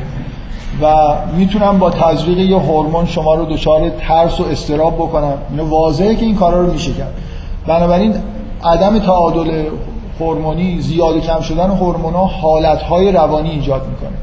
خب؟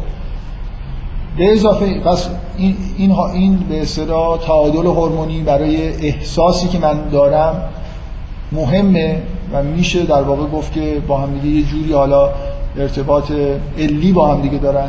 برای خاطر این من از این در حداقل می‌بینم که آزمایش های واضحی وجود داره که حسایی رو میشه توسط تزریق هورمون به وجود آورد. و از طرف دیگه من می‌دونم که حسا به طور طبیعی به افکار مربوطن به تصوراتی که تو ذهن من میاد مربوط یعنی من اگر یه آدمی باشم که مثلا فرض کنید هورمونی به من تزریق شده که حالت افسردگی پیدا کردم افکار افسردن پیدا می‌کنم.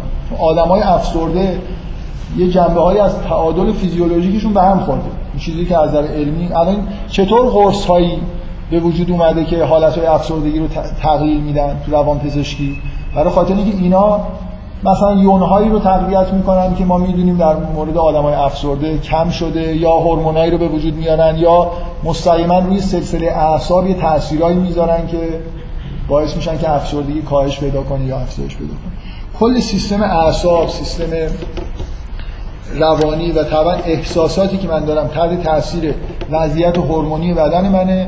بنابراین خیلی واضحه که افکار و تصورات منم به وضعیت جسمانی من مربوط میشن. آدمی که آدرنالینش در یه حد خیلی خیلی زیادی در واقع ترشح کرده ممکنه به دلیل یه جور بیماری باشه ممکنه به دلیل تزریق باشه یا ممکنه به دلیل قرار گرفتن توی شرایطی باشه که ترسیده. خب یا دچار بیماری شده که اصلا آدرنالینش به طور منظم داره بیش از اندازه ممکن تزریق می‌کنه. شما افکار این آدم رو نگاه بکنید می‌بینید با افکار آدم عادی فرق داره. پر از تصورات وحشت احتمالا شبا کابوس می‌بینه احتمالا در روز پر از افکار ترسناک تصورات عجیب و غریب ممکنه حیوانات عجیب و غریب توی خواب ببینه و الی آخر. بنابراین وضعیت جسمانی من آمادگی. من نمی‌خوام بگم من الان می‌تونم با تزریق یه هورمون به شما فکر خاصی رو در شما به وجود بیارم یا تصور یه موجود خاصی رو در شما به وجود بیارم. ولی می‌تونم بگم که شما رو می‌تونم آماده یه تصورات خاصی بکنم. تصورات معیوسانه تصورات شاد. شما از یه آدم افسرده بپرسید که وقتی که قرص شادی آور خودش می‌خوره حالش چطور تغییر می‌کنه؟ یه دفعه یاد مثلا یه خاطره خوبی در بچگی خودش میفته پس وضعیت جسمانی و فیزیولوژیک من عمیقا می‌تونه برای من حداقل حرفی که می‌تونم بزنم اینه که برای من آمادگی پیدا شدن یه سری افکار و یه سری تصورات رو در من زیاد یا کم بکنه من این طبیعی و بدیهیه دیگه. مگه من غیر اینه که خلاصه تو این کل ارگانیسم من یه جوری با هم یعنی این مکانیسم های روانی منم خلاصه تو این تن من با هم دیگه دارن برهم کنش می‌کنن دیگه. مگه میشه من تصور بکنم که این مثلا افکار من یه جایی هستن که هیچی بهش دسترسی نداره؟ واضحه که وضعیت بدنی من مثلا مخصوصا وضعیت هورمونی من تاثیر می‌ذاره روی وضعیت کار مغز من. مغزی که خلاص این تصورات و افکار به وجود میاره. اصلا این حرفایی که من دارم می‌زنم ربطی به این نداره که شما معتقد باشید که وضعیت روانیتون مثلا به یه روح غیر مادی مربوطه یعنی شما به روح غیر مادی هم که اعتقاد داشته باشید خلاص این روح توی این کاربرد نشسته دیگه. یعنی یه جاهایی یه می‌گیره سیگنالایی میفرسته. بنابراین این که در آخرش این اصلا من می‌خوام این کلا از ذهنتون بیرون بکنید که حرفای یونگی ربط یا مثلا میگن اون کسی که روح رو به روانکاوی دوباره برگردونده مثلا روح. اصلا این از نظر یون معنیش نیست که ما به روح مثلا مجرد غیر مادی. همه حرفای یونگ می‌زنه مستقل از اینی که شما آخرش بگید که این سلسله مسائل جسمانی و فیزیولوژیک و عصب شناختی و روانی رو که میذارید بالا اون آخرش موجود غیر مادی نشسته یا ننشسته اصلا هیچ جور نمیشه detect کرد اون آخرش چیه. مهم نیست که خلاصه شما چه اونجا غیر مادی باشه از مثلا یه روح الهی باشه اون آخرش. چون وصل شده به این سیستم اعصابتون هورمونا روش دارن تاثیر می‌ذارن. دقت می‌کنید خلاصه روح الهی هم اگه باشه در آسمان ها زندگی نمی‌کنه که تاثیر همین جسم شما وصل شده به زمین. بنابراین اصلا اینو کلا ببینید یه حساسیت های اطراف یون وجود داره. یون مثلا یه جوری از بعضی از ایده های دینی انگار حمایت کرد اونایی که نسبت به مسائل دینی حساسیت دارن مثلا مقابل این جبهه می‌گیرن. خود این بدبخت میگه من کی این کارو مثلا؟ که هزار بار میگه که من منظورم این نیست منظورم نیست. این کلا فراموش بکنید. هیچ ربطی بین ایده های یون و پذیرفتن یا نپذیرفتن مفهوم روح به معنای روح مجرد. و پذیرفتن دین به عنوان یه مکتبی که از حقایق داره صحبت می‌کنه نیست. فقط نکته اینه که یون نمیشه نمیشه شما ایده های یونگی رو مثلا داشته باشید و به مذهب احترام نذارید. یون معتقده که مذهب محترمه برای خاطر اینکه از یه فعالیت باستانی میاد. ولی مسخرهش برای آدمایی که فکر می‌کنن این یون به همین دلیل به اسطوره هم احترام می‌ذاره. دقت می‌کنید؟ در اینکه اونم از یه فعالیت باستانی میاد. یعنی با یه نیازهای عمیق روانی انسان مربوط بوده.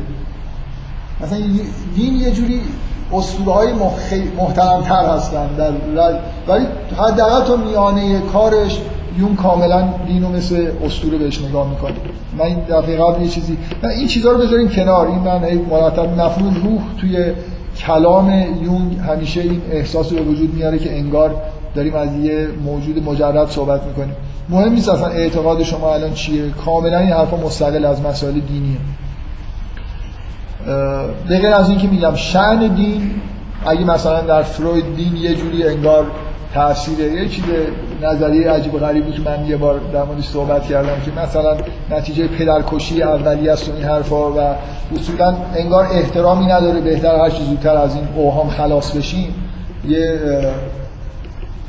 کتاب معروفی فروید داره تحت عنوان آینده یک توهم که منظور از توهم در این کتاب دینه.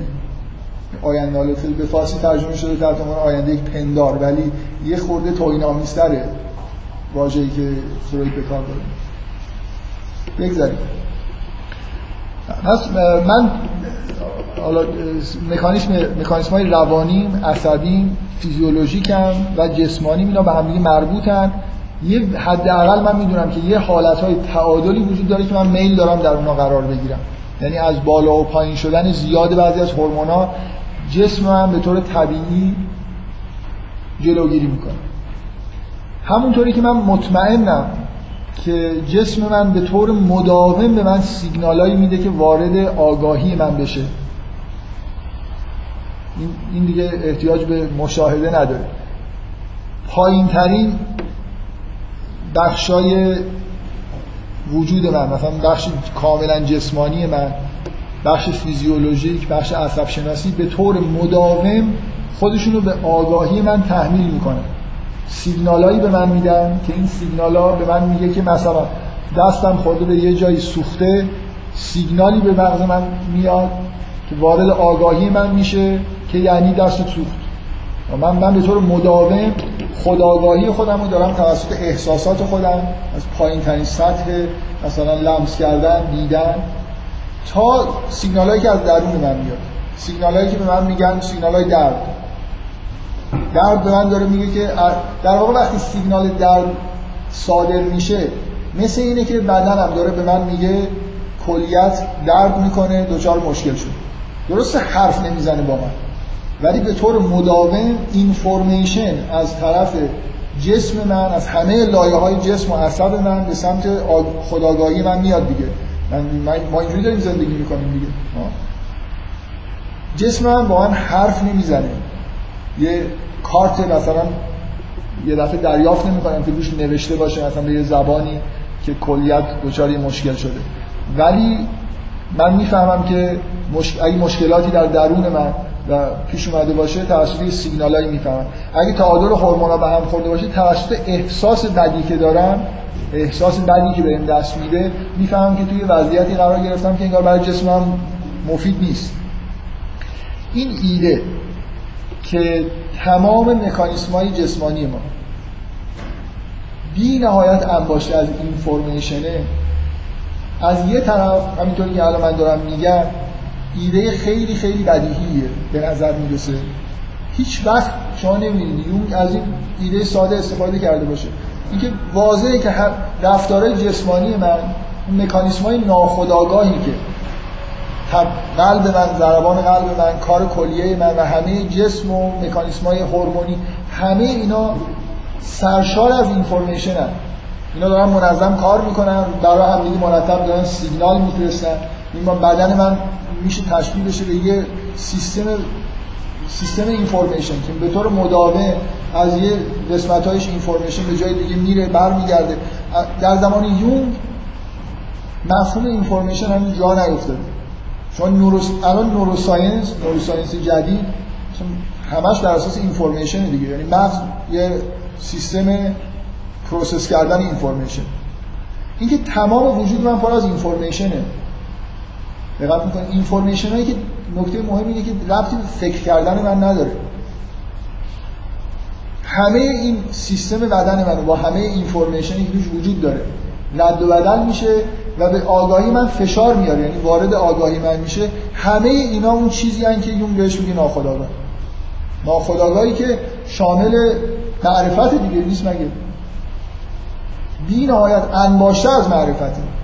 یعنی از کار جسم من گرفته تا کار سیستم عصبی کار هورمونی من پر از سیگنال های اینفورمیشنه و اینا اگر لازم باشه به سمت خداگاهی منم میاد توسط عواطف توسط احساس درد توسط هر چیز دیگه یعنی ذهن خودآگاه من اصلا واضحه که روی اقیانوس ناخودآگاه قرار گرفته. اگر ناخودآگاهی رو اینجوری تعبیر بکنید من یه تعبیری یه خورده مدرن دارم پست مدرن دارم ارائه میدم. از اون چیزی که یونگ با تجربیات خودش میگه من بهش رسیدم. نکته اساسی اینه که ما اساسا روانمون روی سیستم information سواره و خودش بیشتر بیشتر از هر چیزی شبیه یه سیستم process information ه. و همه این information ی که اونجا قرار داره information جزو معرفت دیگه. ببینید یه نکته خیلی مهم و اینو الان دارم دیگه جدا از این بحثا میگم. یه لحظه یه پرانتز باز می‌کنم. به شما به عنوان دانشجوهای در حال که حالا هر چی دارید می‌خونید مهندسی یا علم مخصوصا اگه دارید science می‌خونید دقت بکنید که من اینو به طور بدیهی میشه دید که information کم کم داره به مفهوم مرکزی science تبدیل میشه. من یه اگه کسی به فیزیک علاقه‌منده یه مقاله‌ای هست از یه آدم خیلی معروفی فیزیکدانی تحت عنوان quantum theory از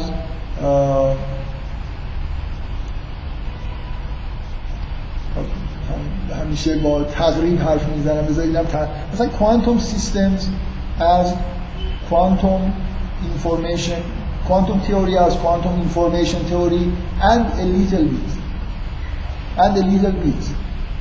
یه خورده بیشتر.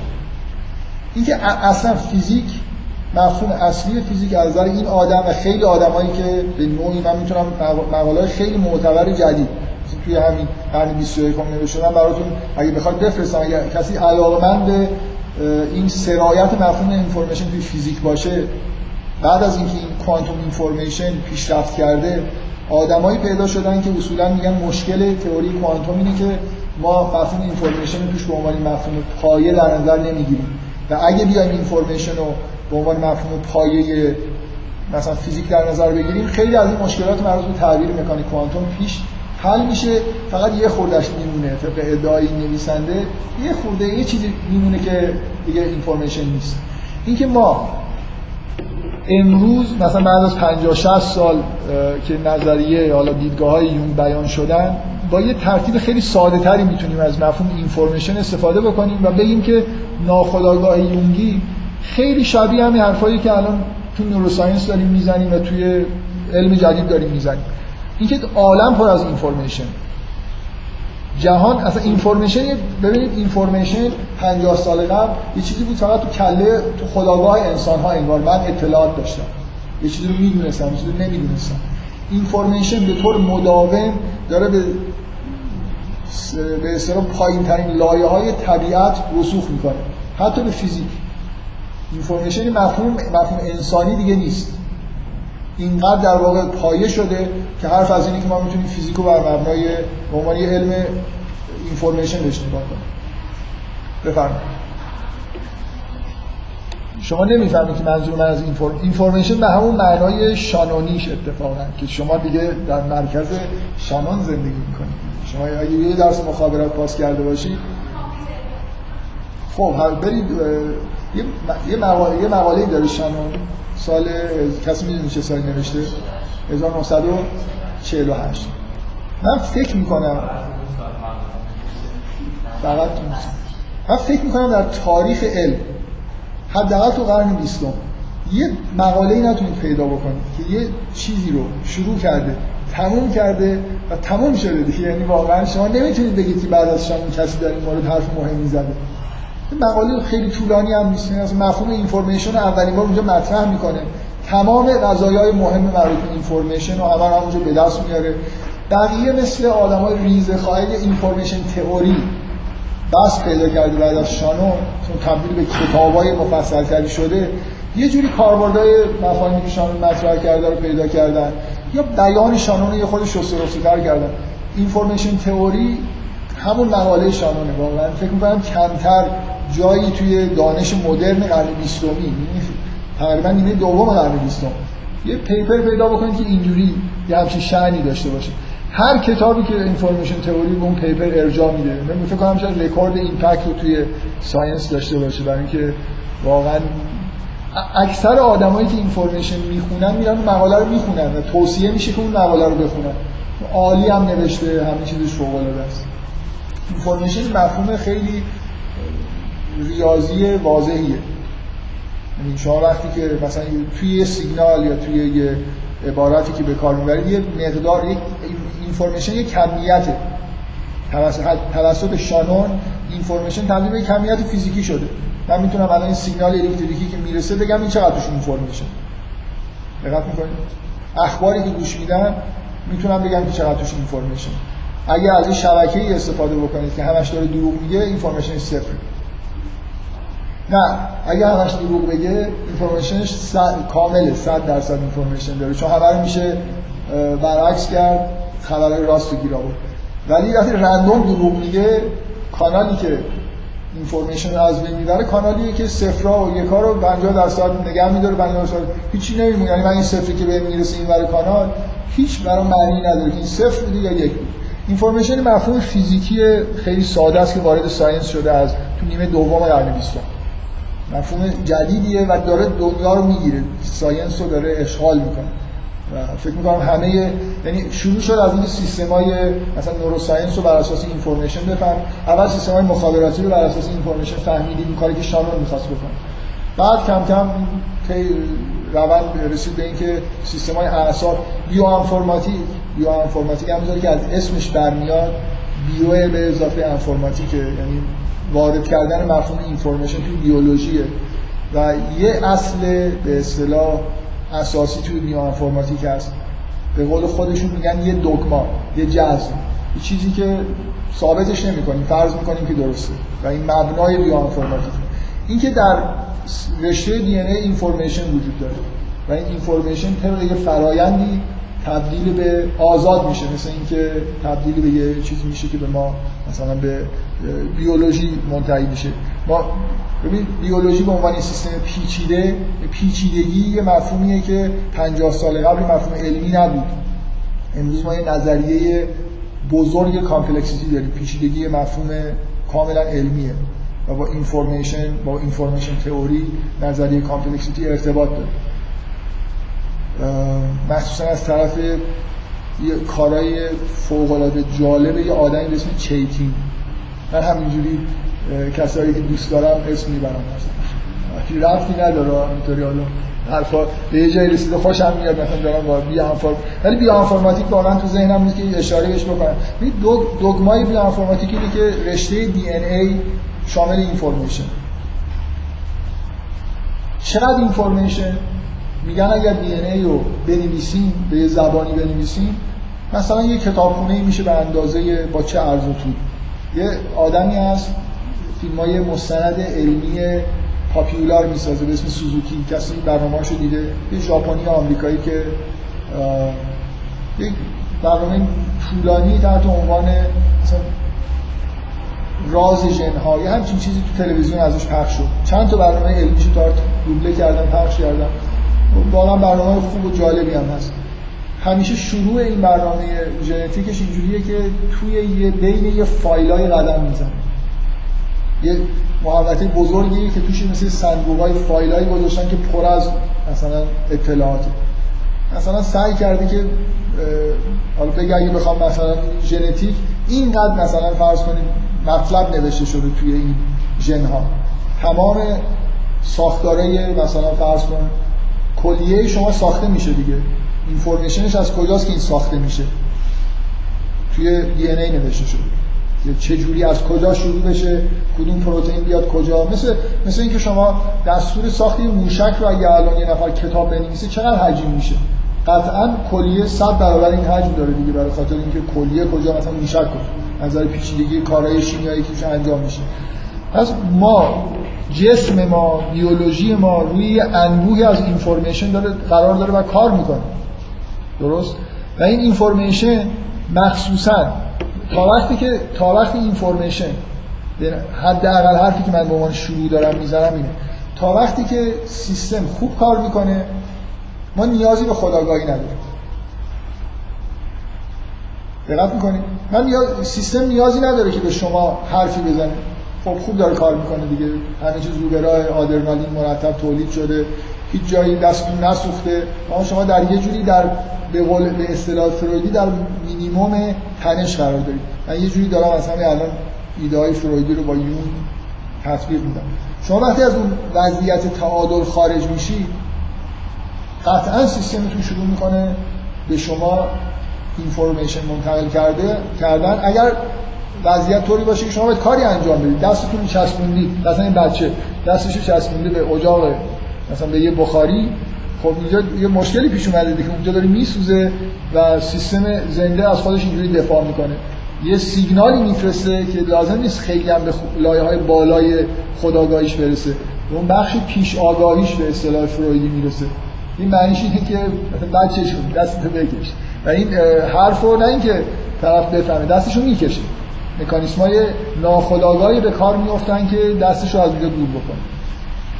خب حالا اگر من مشکلی که برای من پیش اومده همین این یک کلمه رو بفهمید همه یونگ به نظر من اساسش می‌فهمید اگه من مشکلی که برای سیستم بدن من پیش اومده تعادل هورمونی من به هم خورده نتیجه رفتارهای غلطی که دارم انجام میدم نه از نوع چسبوندن دست من به اینجا. من توی یه جایی به دنیا اومدم که به من گفتن که مثلا عزاداری از شادی خیلی بهتر خب؟ و من تمام مدت سعی می‌کنم که در مجالس عزاداری باشم و این باعث میشه که یه سری هورمونای مربوط به عزاداری من هی ترشح می‌کنم.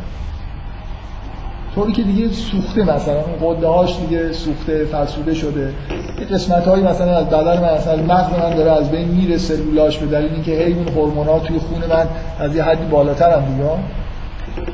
سیستم بدن شما از شما دفاع نمی‌کنه در مقابل این فکر غلط؟ نمی‌کنه. چرا؟ یونگ میگه می‌کنه. باید بکن ببینید من یونگ حرفش اینه. که اگه شما افکار غلطی داشته باشید که دچار اختلال کرده وضعیت روانی شما رو یا وضعیت جسمانی شما رو رفتارهای غلطی هم می‌کنید که به اصطلاح شما رو دچار اختلال کرده قطعا سیستمتون در مقابل این وضعیت عکس العمل نشون سیستم بدنتون بهتون سیگنالایی میده که این وضع خوب نیست. یعنی مثلا فرض کنید یه بار که میرید توی عزاداری اولش ممکنه فکرتون اینه که کار خوبیه. چون احساس می‌کنید کار خوبی دارید می‌کنید لذت می‌برید. ولی وقتی خیلی افراط می‌کنید دیگه احساس لذت نمی‌کنید. احساس کسلی خستگی. چقدر مثلا باید توی این مجلس بشینم؟ چرا تموم نمیشه؟ یا چقدر حرف می‌زنه؟ صدای این بلندی چرا اینقدر بلنده؟ روز اول این احساس نداشتم. ولی در من احساسایی به وجود میاد. ایده هایی به وجود میاد که از من دفاع می‌کنه. این, زنده... این چه زندگی تو داری می‌کنه یه بار که خوشحال میشم احساس می‌کنم چه خوبه مثلا خوشحال شدم بیش از اندازه لذت می‌برم. برای اینکه مدت هاست مثلا نخندیدم دیگه. مثلا خندیدم با مکانیسم های بدن من یه جوری با هماهنگتره. یه خود اون یکی هورمون هم باید یه خود ترشح بشه دیگه. با یه قده تعطیل شده اینکه سوخته. محاله. ببینید موضوع اینه که محال یه ارگانیسم زنده که در تمام جزئیات خودش سرشار از اینفورمیشنه. و این اینفورمیشن ها توی ژنتیک ثبت شدن توی دی ان ای من. توی دی ان ای من ببینید الان خیلی من می‌تونم حرفای مدرن بزنم که یون روحش هم خبر نباشه. همینطوری می‌گفت که اینا نتیجه تجربه اجداد ماست. بدون اینکه بدونه و اواخر عمرش که فهمیده بود چیزی ژن وجود داره مثلا یه جایی گفته که احتمالا اینا در ژن های ما مثلا اینجوری ثبت شد. ما الان خیلی خوب می‌دونیم که ژن ها عامل یه چیزی وجود داره به اسم gene expression توی DNA من یه اطلاعاتی وجود داره در مورد اینکه چه فعالیت هایی مثلا مربوط به هورمونا کی شروع بشن کی تموم بشن مثلا بلوغ در یه سنی شما از اول که به دنیا میایید که مثلا هورمونای جنسی تو شروع به کار نمی‌کنه. بعد در یه زمانی شروع میشه.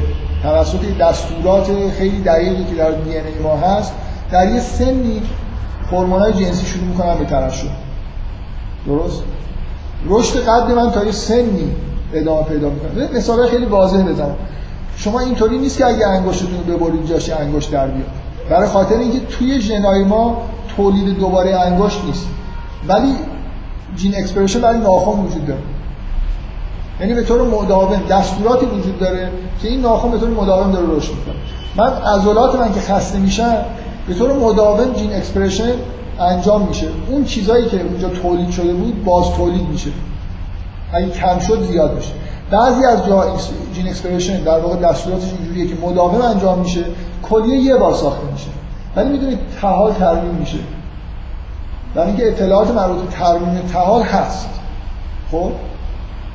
تمام تمام فعالیت های جسمانی من جز به جز توسط اینفورمیشنی که توی دی ای من هست داره کنترل میشه. و اگر رفتارای من اعمال من افکار احمقانه ای که به من تحمیل شده یا خودم بهشون رسیدن رسیدن اینا به نوعی باعث به هم خوردن تعادلا بشن قطعا مکانیسم های من نمیگم قطعا. طبیعیه که فکر بکنیم که مکانیسم های درونی من در مقابل این مشکل یه واکنش های انجام میدن. حسای منفی تولید می‌کنن. حداقل عواطف منفی تولید می‌کنن.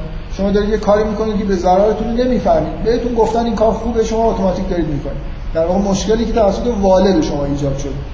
یه چیزی توی توی رم شما یه چیزی ثبت شده که با اون چیزایی که تو رامتون هست نمی‌خونه.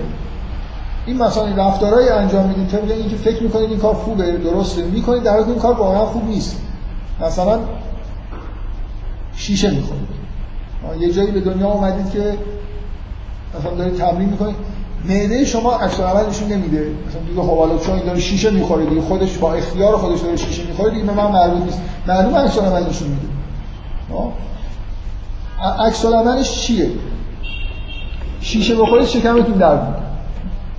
عکس العمل خیلی ساده ای دیگه. مثلا جاهایی پاره میشه خون میاد و خونو که می‌بینید به طور ناخودآگاه احساس بدی به احساس ترس بهتون درس میده. بنابراین آدرنالینتون ترشح می‌کنه. آماده این میشید که خطری شما رو تهدید می‌کنه. وقتی آدم احساس می‌کنه که خطری منو تهدید می‌کنه شروع می‌کنه یه چیزی که عامل خطر دفع کردن. بنابراین جسم من داره در مقابل این که شیشه می‌خورم انگار داره یه فکری مقابلش می‌ذاره یه آنتی تز به اصطلاح می‌ذاره. اگه من تزم اینه که شیشه خوردن خوبه جسم من اگر مستقیما به من یه سیگنالی نمیفرسته به یه زبان مثلا فارسی یا زبان انگلیسی که شیشه نخور ولی احساسات و افکار و ایده هایی در واقع انگار داره چیزایی ایجاد می‌کنه که معنیش این میشه که شیشه نخور. و مقابلش داره حس ایجاد می‌کنه فکر ایجاد می‌کنه. کم کم من وقتی که دچار استراب میشم دچار مشکل میشم انگار به طور طبیعی دنبال این میگردم که مشکل چیه؟ دستم که به جایی بر, بر نخورده این اینم که درست اینم درسته. چیه؟ احتمالا اینه که شیشه خوردم. هر بار که شیشه می‌خورم این احساسای بد مثلا بهم دست میده. حالا یه مثال خیلی حاد دارم می‌زنم برای خاطر اینکه روشن باشه که جسم جسم ما مکانیسم این واژه جسم رو به کار نبرم زیاد زیست شناسیش نکنیم. ما یه ارگانیسمی داریم. شما چه به روح معتقد باشید به معنای ماورای طبیعی چه نه. خلاصه این یه ارگانیسمیه از از احساس مثلا درد توش هست تا هر چیزی که جسم توش هست فیزیولوژی هورمون عصب مکانیسم های روانی حالا مکانیسم های روحانی فرض کنید. همه چیز اینا هست و همه اینا با همدیگه برهم کنش داره. و به طور مداوم از اون از پایین ترین لایه ها به سمت خداگاهی اگه لازم باشه سیگنال فرستاده میشه سیگنال به معنای مهندسیش. سیگنال الکتریکی هم دیگه اینا. همشون خلاصه به نوعی. حتی اگه هورمون زیاد کم بشه یه جوری باید برای که به خودآگاهی برسه باید وارد سیستم اعصاب بشه. بنابراین به معنای واقعی کلمه تبدیل سیگنال الکتریکی میشه که information ی همراه خودش داره و به یه جای مغز من که اون information رو process می‌کنه می‌رسه و من مقابلش عکس العمل نشون میدم. و صد هزار هزار برابره. اون process هایی که من با فکر خودم انجام میدم تو بدن من مدام داره انجام میشه. این اون اقیانوس ناخودآگاهیه که در واقع نه با این مبانی که من الان دارم میگم ولی یون بهش میگه که همچین همچین معتقدی وجود داره. اینا از طبیعی ترین رفتارهای انسان رو کنترل می‌کنن تا سطح بالاترین رفتارهایی که مثلا اگه اسم خداگاهی رو سطح بالاترین بذاریم. سوال اینه که من تا, اینجا به, طور مبنایی اونطوری که هیچ وقت یونگ در مورد این مسائل صحبت نکرده و شاید حتی امکانش هم نداشته. من امروز هیچ نوع ساعتی ندارم. ده دقیقه به هشت. خب. بذارید من فعلا این مبنایی رو که برای درس های یونگ گذاشتم و یه مقدار فقط تکمیلش بکنم. حداقل چند سوال ایجاد بکنم که جلسه آینده در موردش صحبت بکنم. من, من احساسم اینه که الان ما به طور کاملا scientific ببینیم که هیچ احتیاجی به تجربه داشته باشیم. می‌دونیم که یه اگر قبول بکنید که منظور یونگ وقتی یونگ از اقیانوس ناخودآگاهی صحبت می‌کنه یعنی مجموعه ای از معرفت و دانش و information ی که ربطی به افکار خودآگاه من نداره. به وضوح علم جدید تایید می‌کنه که همچین اقیانوسی وجود داره و واقعا نسبت این information به نسبت چیزی که کله من می‌گذاره اقیانوس به جزیره است. یعنی شما میزان شما میزان یه روزی مثلا از این neuroscientist بپرسید چند تا سیگنال تو مغز میاد process میشه که اون موقعی که من دارم خودم به یه چیزی فکر می‌کنم در طول شبانه روز به حجم همه سیگنالایی که داره process میشه که نتیجه فکر کردن من نیست خداگاهی من نیست. از مسائل جسمانی گرفته تا هورمونی روانی همینجور بیاید تا بالا. واضحه که اصلا تقریبا اکثر مردم که می‌دونید این مخشون آکبنده یعنی اون سیگنالایی مربوط به فکر کردنشون تقریبا وجود نداره. فکر می‌کنن دارن فکر می‌کنن. واقعیت اینه که حتی فکر کردنشون هم به نظر میاد حالا شاید واقعا مکانیسم های ناخودآگاهشون باعث میشه که اون حالت فکر کردن بهشون دست بده. بیاید فرض بکنیم که خودآگاهی به معنای واقعی کلمه وجود داره و آدما در یه لحظاتی از یه مکانیسمایی استفاده می‌کنن و سیگنال تولید می‌کنن که دیگه اتوماتیک نیست. حجم این سیگنال ها نسبت به کل سیگنال هایی که توی مغز به وجود میاد process میشه واقعا تمثیل خوبی اگر بگیم مثل جزیره توی اقیانوسه. ولی ما به نوعی با اینا رو بیشتر می‌بینیم. من متوجه نیستم که چند سیگنال از قلب من داره میاد به سمت مغز من مغز من چجوری اینا رو process می‌کنه. ربطی به من نداره. من متوجه این که اگه یه جاهایی تعادلای هورمونی به هم خورده اینا چجوری دارن به مغز من میان process میشن؟ عواطفی مقابل با مثلا مشکل ایجاد میشه یا افکاری ایجاد میشه؟ در واقع توجه ندارم. بنابراین فکر می‌کنم که من معادل با وقتی میگم من دارم به قسمت خداگاه خودم اشاره می‌کنم.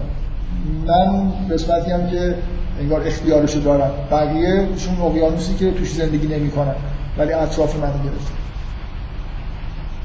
حالا سوال اینه. سوال سوالی که در واقع نظریه یون به نظر من از اینجا شروع میشه اگه اگه نظریه یون وجود داشته باشه. آیا وارد شدن به خداگاهی که این این این انبوه اینفورمیشن و معرفتی که بیس حیات منه اینا به صورت واقعا افکار. به طور موازی وارد خداگاهی من میشن یا نه. مکانیسمش چیز دیگه. یعنی من یه فکر توسط ناخداگاه من یه فکر همونطوری که افکار خداگاه من. مثلا من کتاب می‌خونم افکاری وارد ذهن من میشه. توسط مطالعه کردن این کتاب. به یه زبانی اینا رو دارم می‌خونم. آیا ناخداگاهی مکانیسمایی داره که یه فکر ایجاد بکنه؟ یا نه. یه چیزی یه چیزی پایینتر از فکر ایجاد می‌کنه. جلسه آینده وارد این بشیم که یون چه ایده ای داره در مورد اینکه این اقیانوس چه جوری وارد اون اون جزیره تاثیر می‌ذاره. واقعا به طور موازی یه چیزی رو تو اون جزیره ایجاد می‌کنه. همونطوری که من با فکر کردم می‌تونم ایجاد بکنم یا نه. یه چیز دی... یه جور دیگه خود پیچیده تر این مفهوم archetype مفهوم مرکزی یونگه در واقع جواب یونگ به همچین سوالی. اینطوری نیست که ناخودآگاه فکر ایجاد کنه. ناخودآگاه یه چیزهایی توش هست به اسم archetype که اینا به نوعی وارد تو ناخودآگاهی ما تاثیر می‌ذارن ولی تاثیرشون به این شکل مستقیم نیست مثل کتاب خوندن. مکانیسمش یه خورده پیچیده تره و باز من برخلاف اینکه حالا یونگ همش سعی می‌کنه که تجربی در واقع این چیز انجام بده این روند کشف اینا رو بیان بکنه. من سعی می‌کنم جلسه آینده یه جوری خود اصولی تر بگم که چرا باید به یه چیزی مثل archetype که یونگ معتقده معتقد باشه. یه مثل یه مکانیزم واسطه ای که بین این اقیانوس و اون چیز قرار می‌گیره. افکار خودآگاه قرار می‌گیره. بفهم خب جلسه تموم شد. از الان دیگه هر سوالی بکنید. archetype موضوع جلسه آینده بذار ایشون اول دست بلند کرد.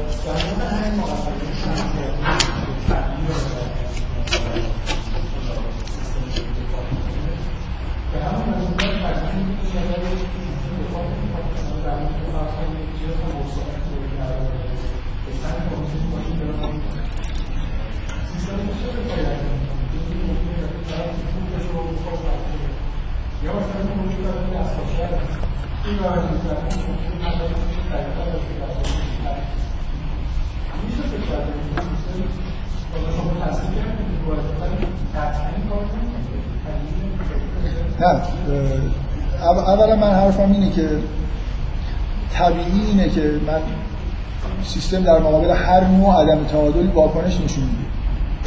یعنی می‌خوام بگم اگه شما بگید که در مقابل خداگاهی شما و اختلالایی که نتیجه خداگاهی شماست.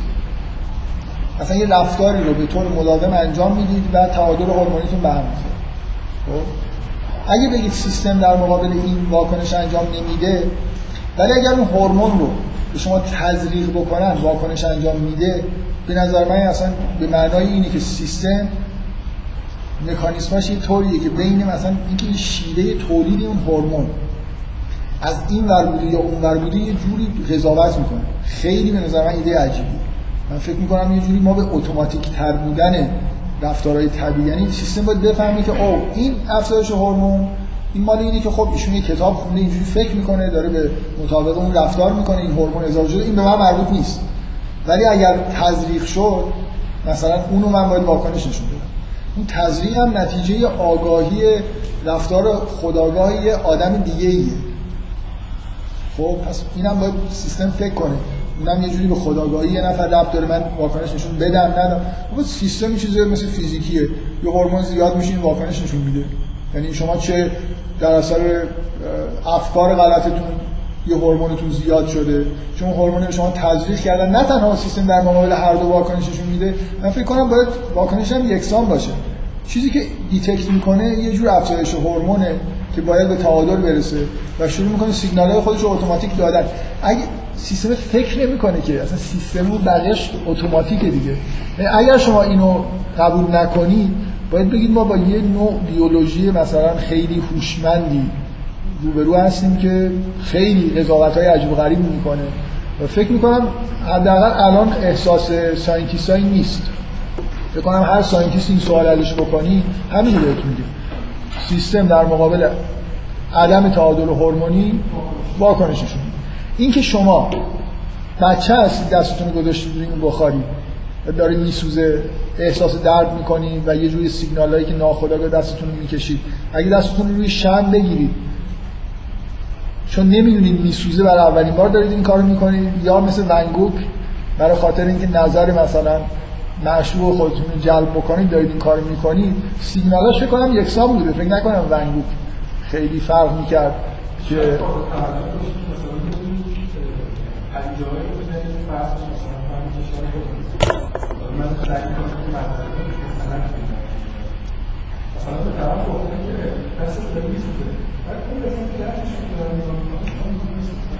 اینا اینا آره این که ببینید با تلقین یا این ربطی به حرفایی که من می‌زنم نداره یعنی اینجوری نیست که تناقض داشته باشه. اینکه در واقع حرفی که شما دارید می‌زنید این نکته است که برخلاف روند جاری ساینس که همه چیز رو از پایین به بالا می‌بینه یعنی احساس ترس مقدم هم برمیگردیم به اون سوال شما. آیا مقدم اینه که آدرنالین ترشح میشه بعد من میترسم یا نه؟ ترس می‌تونه از بالا شروع بشه بعد آدرنالین ترشح بشه. یا هر دو. یکی از موضوعای اون جلسه که قرار شما صحبت کنید درست در همین مورده که ایشون میگه جلسه در موردش صحبت شد. science اصولا جریان آکادمیک معمولی اینه که همه چیز از پایین از فیزیک به سمت مثلا روانکاوی در یه لول بالاتری قرار داره. من باید reduce ش بکنم به پایین. یعنی عامل ترس ترشح هورمونه ولی این مثالهایی که شما می‌زنید و خیلی مثالهای دیگه نشون میدن که دو طرف است. یعنی من می‌تونم با مفاهیم ذهنی و روانی ترشح آدرنالین رو زیاد بکنم یا کم بکنم و از اون طرف می‌تونم با ترشح زیاد و کم کردن ترشح آدرنالین یه جوری احساسات روانی ایجاد بکنم. حتی فکر ایجاد بکنم.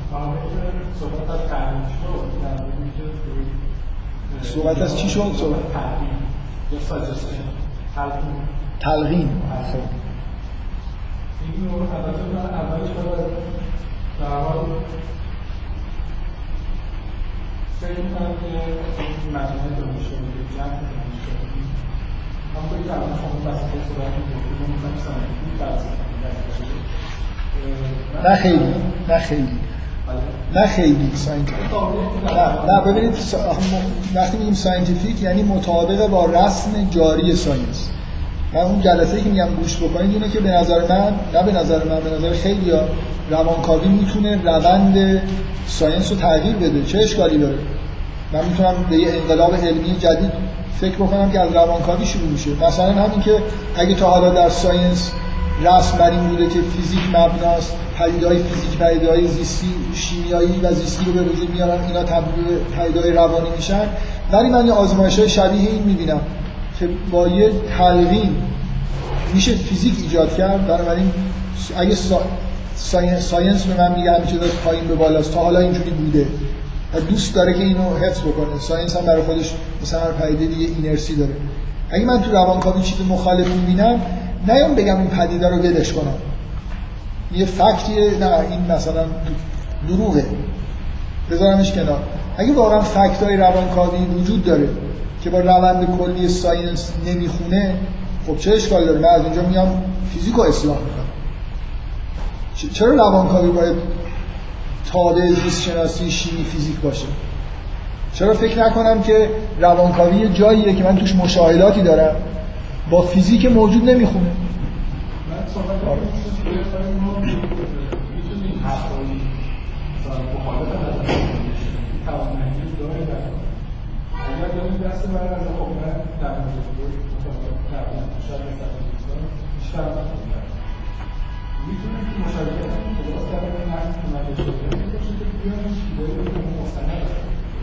مطالعه کردن رو بیان کنم و کمک بشه به به شرط اینکه اون بحث ها قبلا بیان نشده باشه در موردش بحث نشده باشه.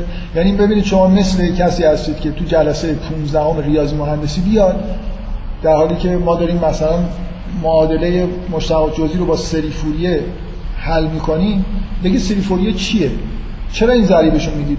ممکنه این ضریب منفی نباشه مثبت باشه چرا اینقدر متقش سوالهایی بپرسید که دیگران جوابش رو می‌دونن در موردش بحث شده سوالی ندارن بنابراین شما میشید یه اخلالگر. اینجا یه کلاسی نیست که جلسه اولش که نیومدید شما در وسط یه بحثایی اومدید سوالایی می‌کنید که از نظر آدمایی که اینجا هستن به- جا نمیاد. دقت می‌کنید من, من خیلی خوشحال میشم که شما در مورد مثلا جلسات قبلی رو گوش بدید و ما یه جلسه ای رو مثلا یه نیم ساعتش رو بذاریم. شما بیاید اولا می‌تونید با من چک بکنید. اگه یه چیزی موردی موند که احساس کردید که مثلا نظریه فروید طوری بیان شده که مطابق میل فروید نیست. می‌تونید بیاید اینو توی کلاس مطرح بکنید. من لزومی نمی‌بینم با شما بحث بکنم. مثل اینکه شما ایده های خودتون رو میگید و مرجع معرفی می‌کنید. بچه ها میرن می‌خونن قضاوت می‌کنن که مثلا نحوه بیان من درست بود یا غلط بود. یعنی کاملا اگه اعتراضی به شما هست اعتراض واردیه. اونم اینه که شما در وسط یه جلساتی سوالایی می‌کنید که مربوط به جلسات قبل میشه. بدون اینکه نه کلا میگم. توی این شاید دو جلسه یه خود اگه کسی اعتراضی داره به این دلیله نه به دلیل اینکه من شخصا ابراز خوشحالی کردم برای اینکه دوست دارم. آره خب منم خوشحالم که شما توی این جمع آره سو... یه خود بذارید. نه بذارید یه لحظه اجازه بدید. ایشون می‌تونه نقش یه شاگرد زرنگ رو بازی بکنه که من به عنوان مثلا کسی که دارم درس میدم خوشم بیاد که ایشون سوالاش مثلا واقعا ببینید این حق طبیعی من. ممکنه یه نفر اینجا باشه یه سوال بکنه من جواب ندم. ولی به ده تا سوال یه نفر دیگه توی یه جلسه جواب بدم. قبول دارید؟ حق دارم دیگه. اگه ایشون سوالاش از این تیپ بود به نظر من اشکال نداشت. ولی هر حال من فکر می‌کنم این حق اگه واقعا سوالاتون اینجوری بود که مثلا در مورد یونگ الان دارم این حرفا رو می‌زنم شما برید یه بریتانیکا نه حالا یه جایی دیگه چیزی واقعا پیدا بکنید. بگید که مثلا یونگ همچین حرفی زده با این چیزی که تو میگی متناقضه من ممکنه حرفمو پس بگیرم یا نگیرم. من به طور طبیعی کاری که می‌کنم اگه الان بهم ثابت بشه که این حرفی که این جلسه زدم خیلی دور از حرفای یونگه که نیست من این, من این رو به عنوان یه نظریه یونگی جدید دارم بهتون میگم. رسما دارم بهتون میگم. اون مقدار قیدی که داشتم که حرفای فروید رو بزنم در مورد یونگ ندارم. برای اینکه فکر می‌کنم یونگ ایده هایی داره که خوب بیان نکرده. دقت می‌کنید من فکر کنید من یه مقدار یونگ خوندم. خودم الان یه چیزی دارم که فکر می‌کنم خیلی نزدیک به ایده های یونگ. ممکنه یه نفر بیاد بگه نیست میگم خب باشه نیست من من هدفم من اجازه من هدفم تو این جلسات این نیست که یونگ رو به طور دقیق بیان بکنم فروید رو به طور دقیق بیان کنم و لکان رو که اصلا نمیشه بیان کرد و بیان بکنم هدفم اینه که ایده های از روانکاوی رو بیان بکنم می‌تونید همه اینا رو بگید که ایده های شخصی من. خب من هیچ حساسیتی ندارم. میزان لینک مرجعیت به این اینکه من آیا حرفای من در مورد فروید درسته یا غلطه برای من خیلی مهم نیست. برای من چیزی که مهمه اینه که من یه مدلی از روانکاوی رو ارائه میدم. هر چقدر می‌خواد منطبق با فروید این باشه یا نباشه از اینا استفاده می‌کنم برای نقل فرهنگی. دقت می‌کنید؟ اصلا اصلا فکر کنید من یه روانکاو جدیدم. نظریات خودم دارم. هیچ اشکالی داره مگه؟ اشکال نداره. من کلا نسبت به اینکه چقدر افکار من چیزهایی که به فروید و یون و لکان نسبت میدم دقیقا همونی که اونا گفتن خیلی حساسیت ندارم. و فکر می‌کنم در مورد فروید تلاش کردم که این کار بکنم و برای خاطر اینکه اونجا خیلی خوب بیان شده و دلیلی نداشت این کار نکنم. ولی در مورد یونگ این کار نمی‌خوام بکنم دارم رسما میگم. یعنی اگه الان حرفای من یه مقاله بکنیم یه جایی بدید چاپ بکنن حتما یونگی ها اعتراض می‌کنن که کی یونگ مفهوم اینفورمیشن استفاده کرده. خب نکرده چیکار کنم؟ اینفورمیشن نبوده که استفاده بکنم.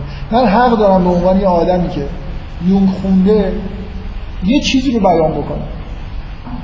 دارم میگم که در به نظر من اصولا دارم ایده یونگ رو میگم ولی اگه حتی به خودم ثابت بشه برام مثلا یه مراجعی که من ندیدم که یون اینجوری فکر نمی‌کرد برام مهم نیست به حرف خودم بزنم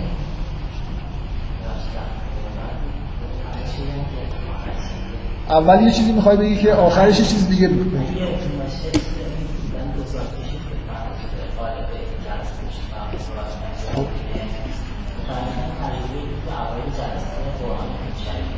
خب؟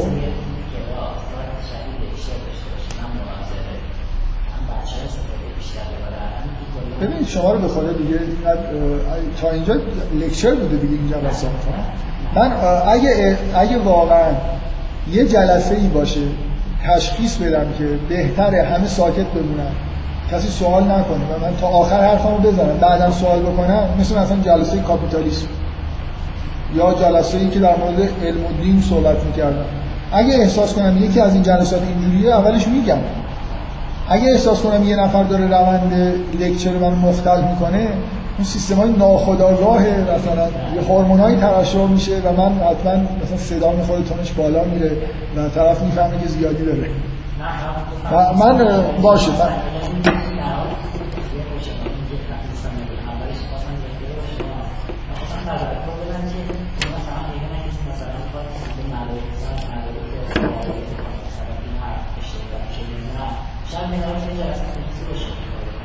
با توجه به این که این مقابله مدارک برای من مهم نیست یعنی توی این جلسات هم ببینید اگه اونم بذارید همین کارو بکنید اگه واقعا مثلا دیدیم حجم که کلاس بخش عمده رو داره می‌گیره این مسئله مقابله. خب من اصلا میگم که رسما یه جلسه اعلام می‌کنم از این نظریه یونگ نیست نظریه جون که مثلا. خب مثلا اسمشو عوض می‌کنیم. اصلا برای من واقعا کلا بذارید من یه چیزی تو این جلسه بگم. چون شما اکثرتون جلسه های دیگه منم بودید یا باور کنید من در هر نقل قولی که از هر آدمی می‌کنم احساس منه. اصلا برام مهم نیست در درجه اول که فوکو عین این حرف زده یا نزده. اصلا من من رسما دارم میگم نقل قول نمی کنم که تکیه بکنم به فوکو. به عنوان ادای دی من از حرف فوکو اینو فهمیدم این نکته رو از فوکو یاد گرفتم. وقتی که میگم میگم فوکو یه همچین حرفی زده.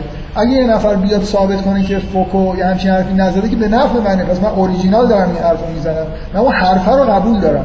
نه چون فوکو گفته چون به نظرم درسته. مثلا الان اگه یه نفر بیاد بگه نظریت جدید نظریه یونگ نیست که خب بهتر ولی من برم بگم یه نظریه جدید روانکاوی به نظر من اینا نظر اینا نظریات یونگ آره من مطمئن باشید که مطمئن من مطمئنم تا الان. باشه آره من کاملا ببینید فکر می‌کنم که خودم نسبت به این مسئله به اندازه کافی حساسیت دارم. یعنی اگه احساس کنم که یه بحثی داره بیش از اندازه توی کلاس وقت می‌گیره خب خصوصیش می‌کنم. فعلا این این موضوع تا کلا این احساس شادی منو از اینکه ایشون اومده و مطالعات فرویدی و یونگی اینا داره از بین نبرید. من همچنان احساس شادی می‌کنم. دست خودم نیست من ترشح هورمون هستم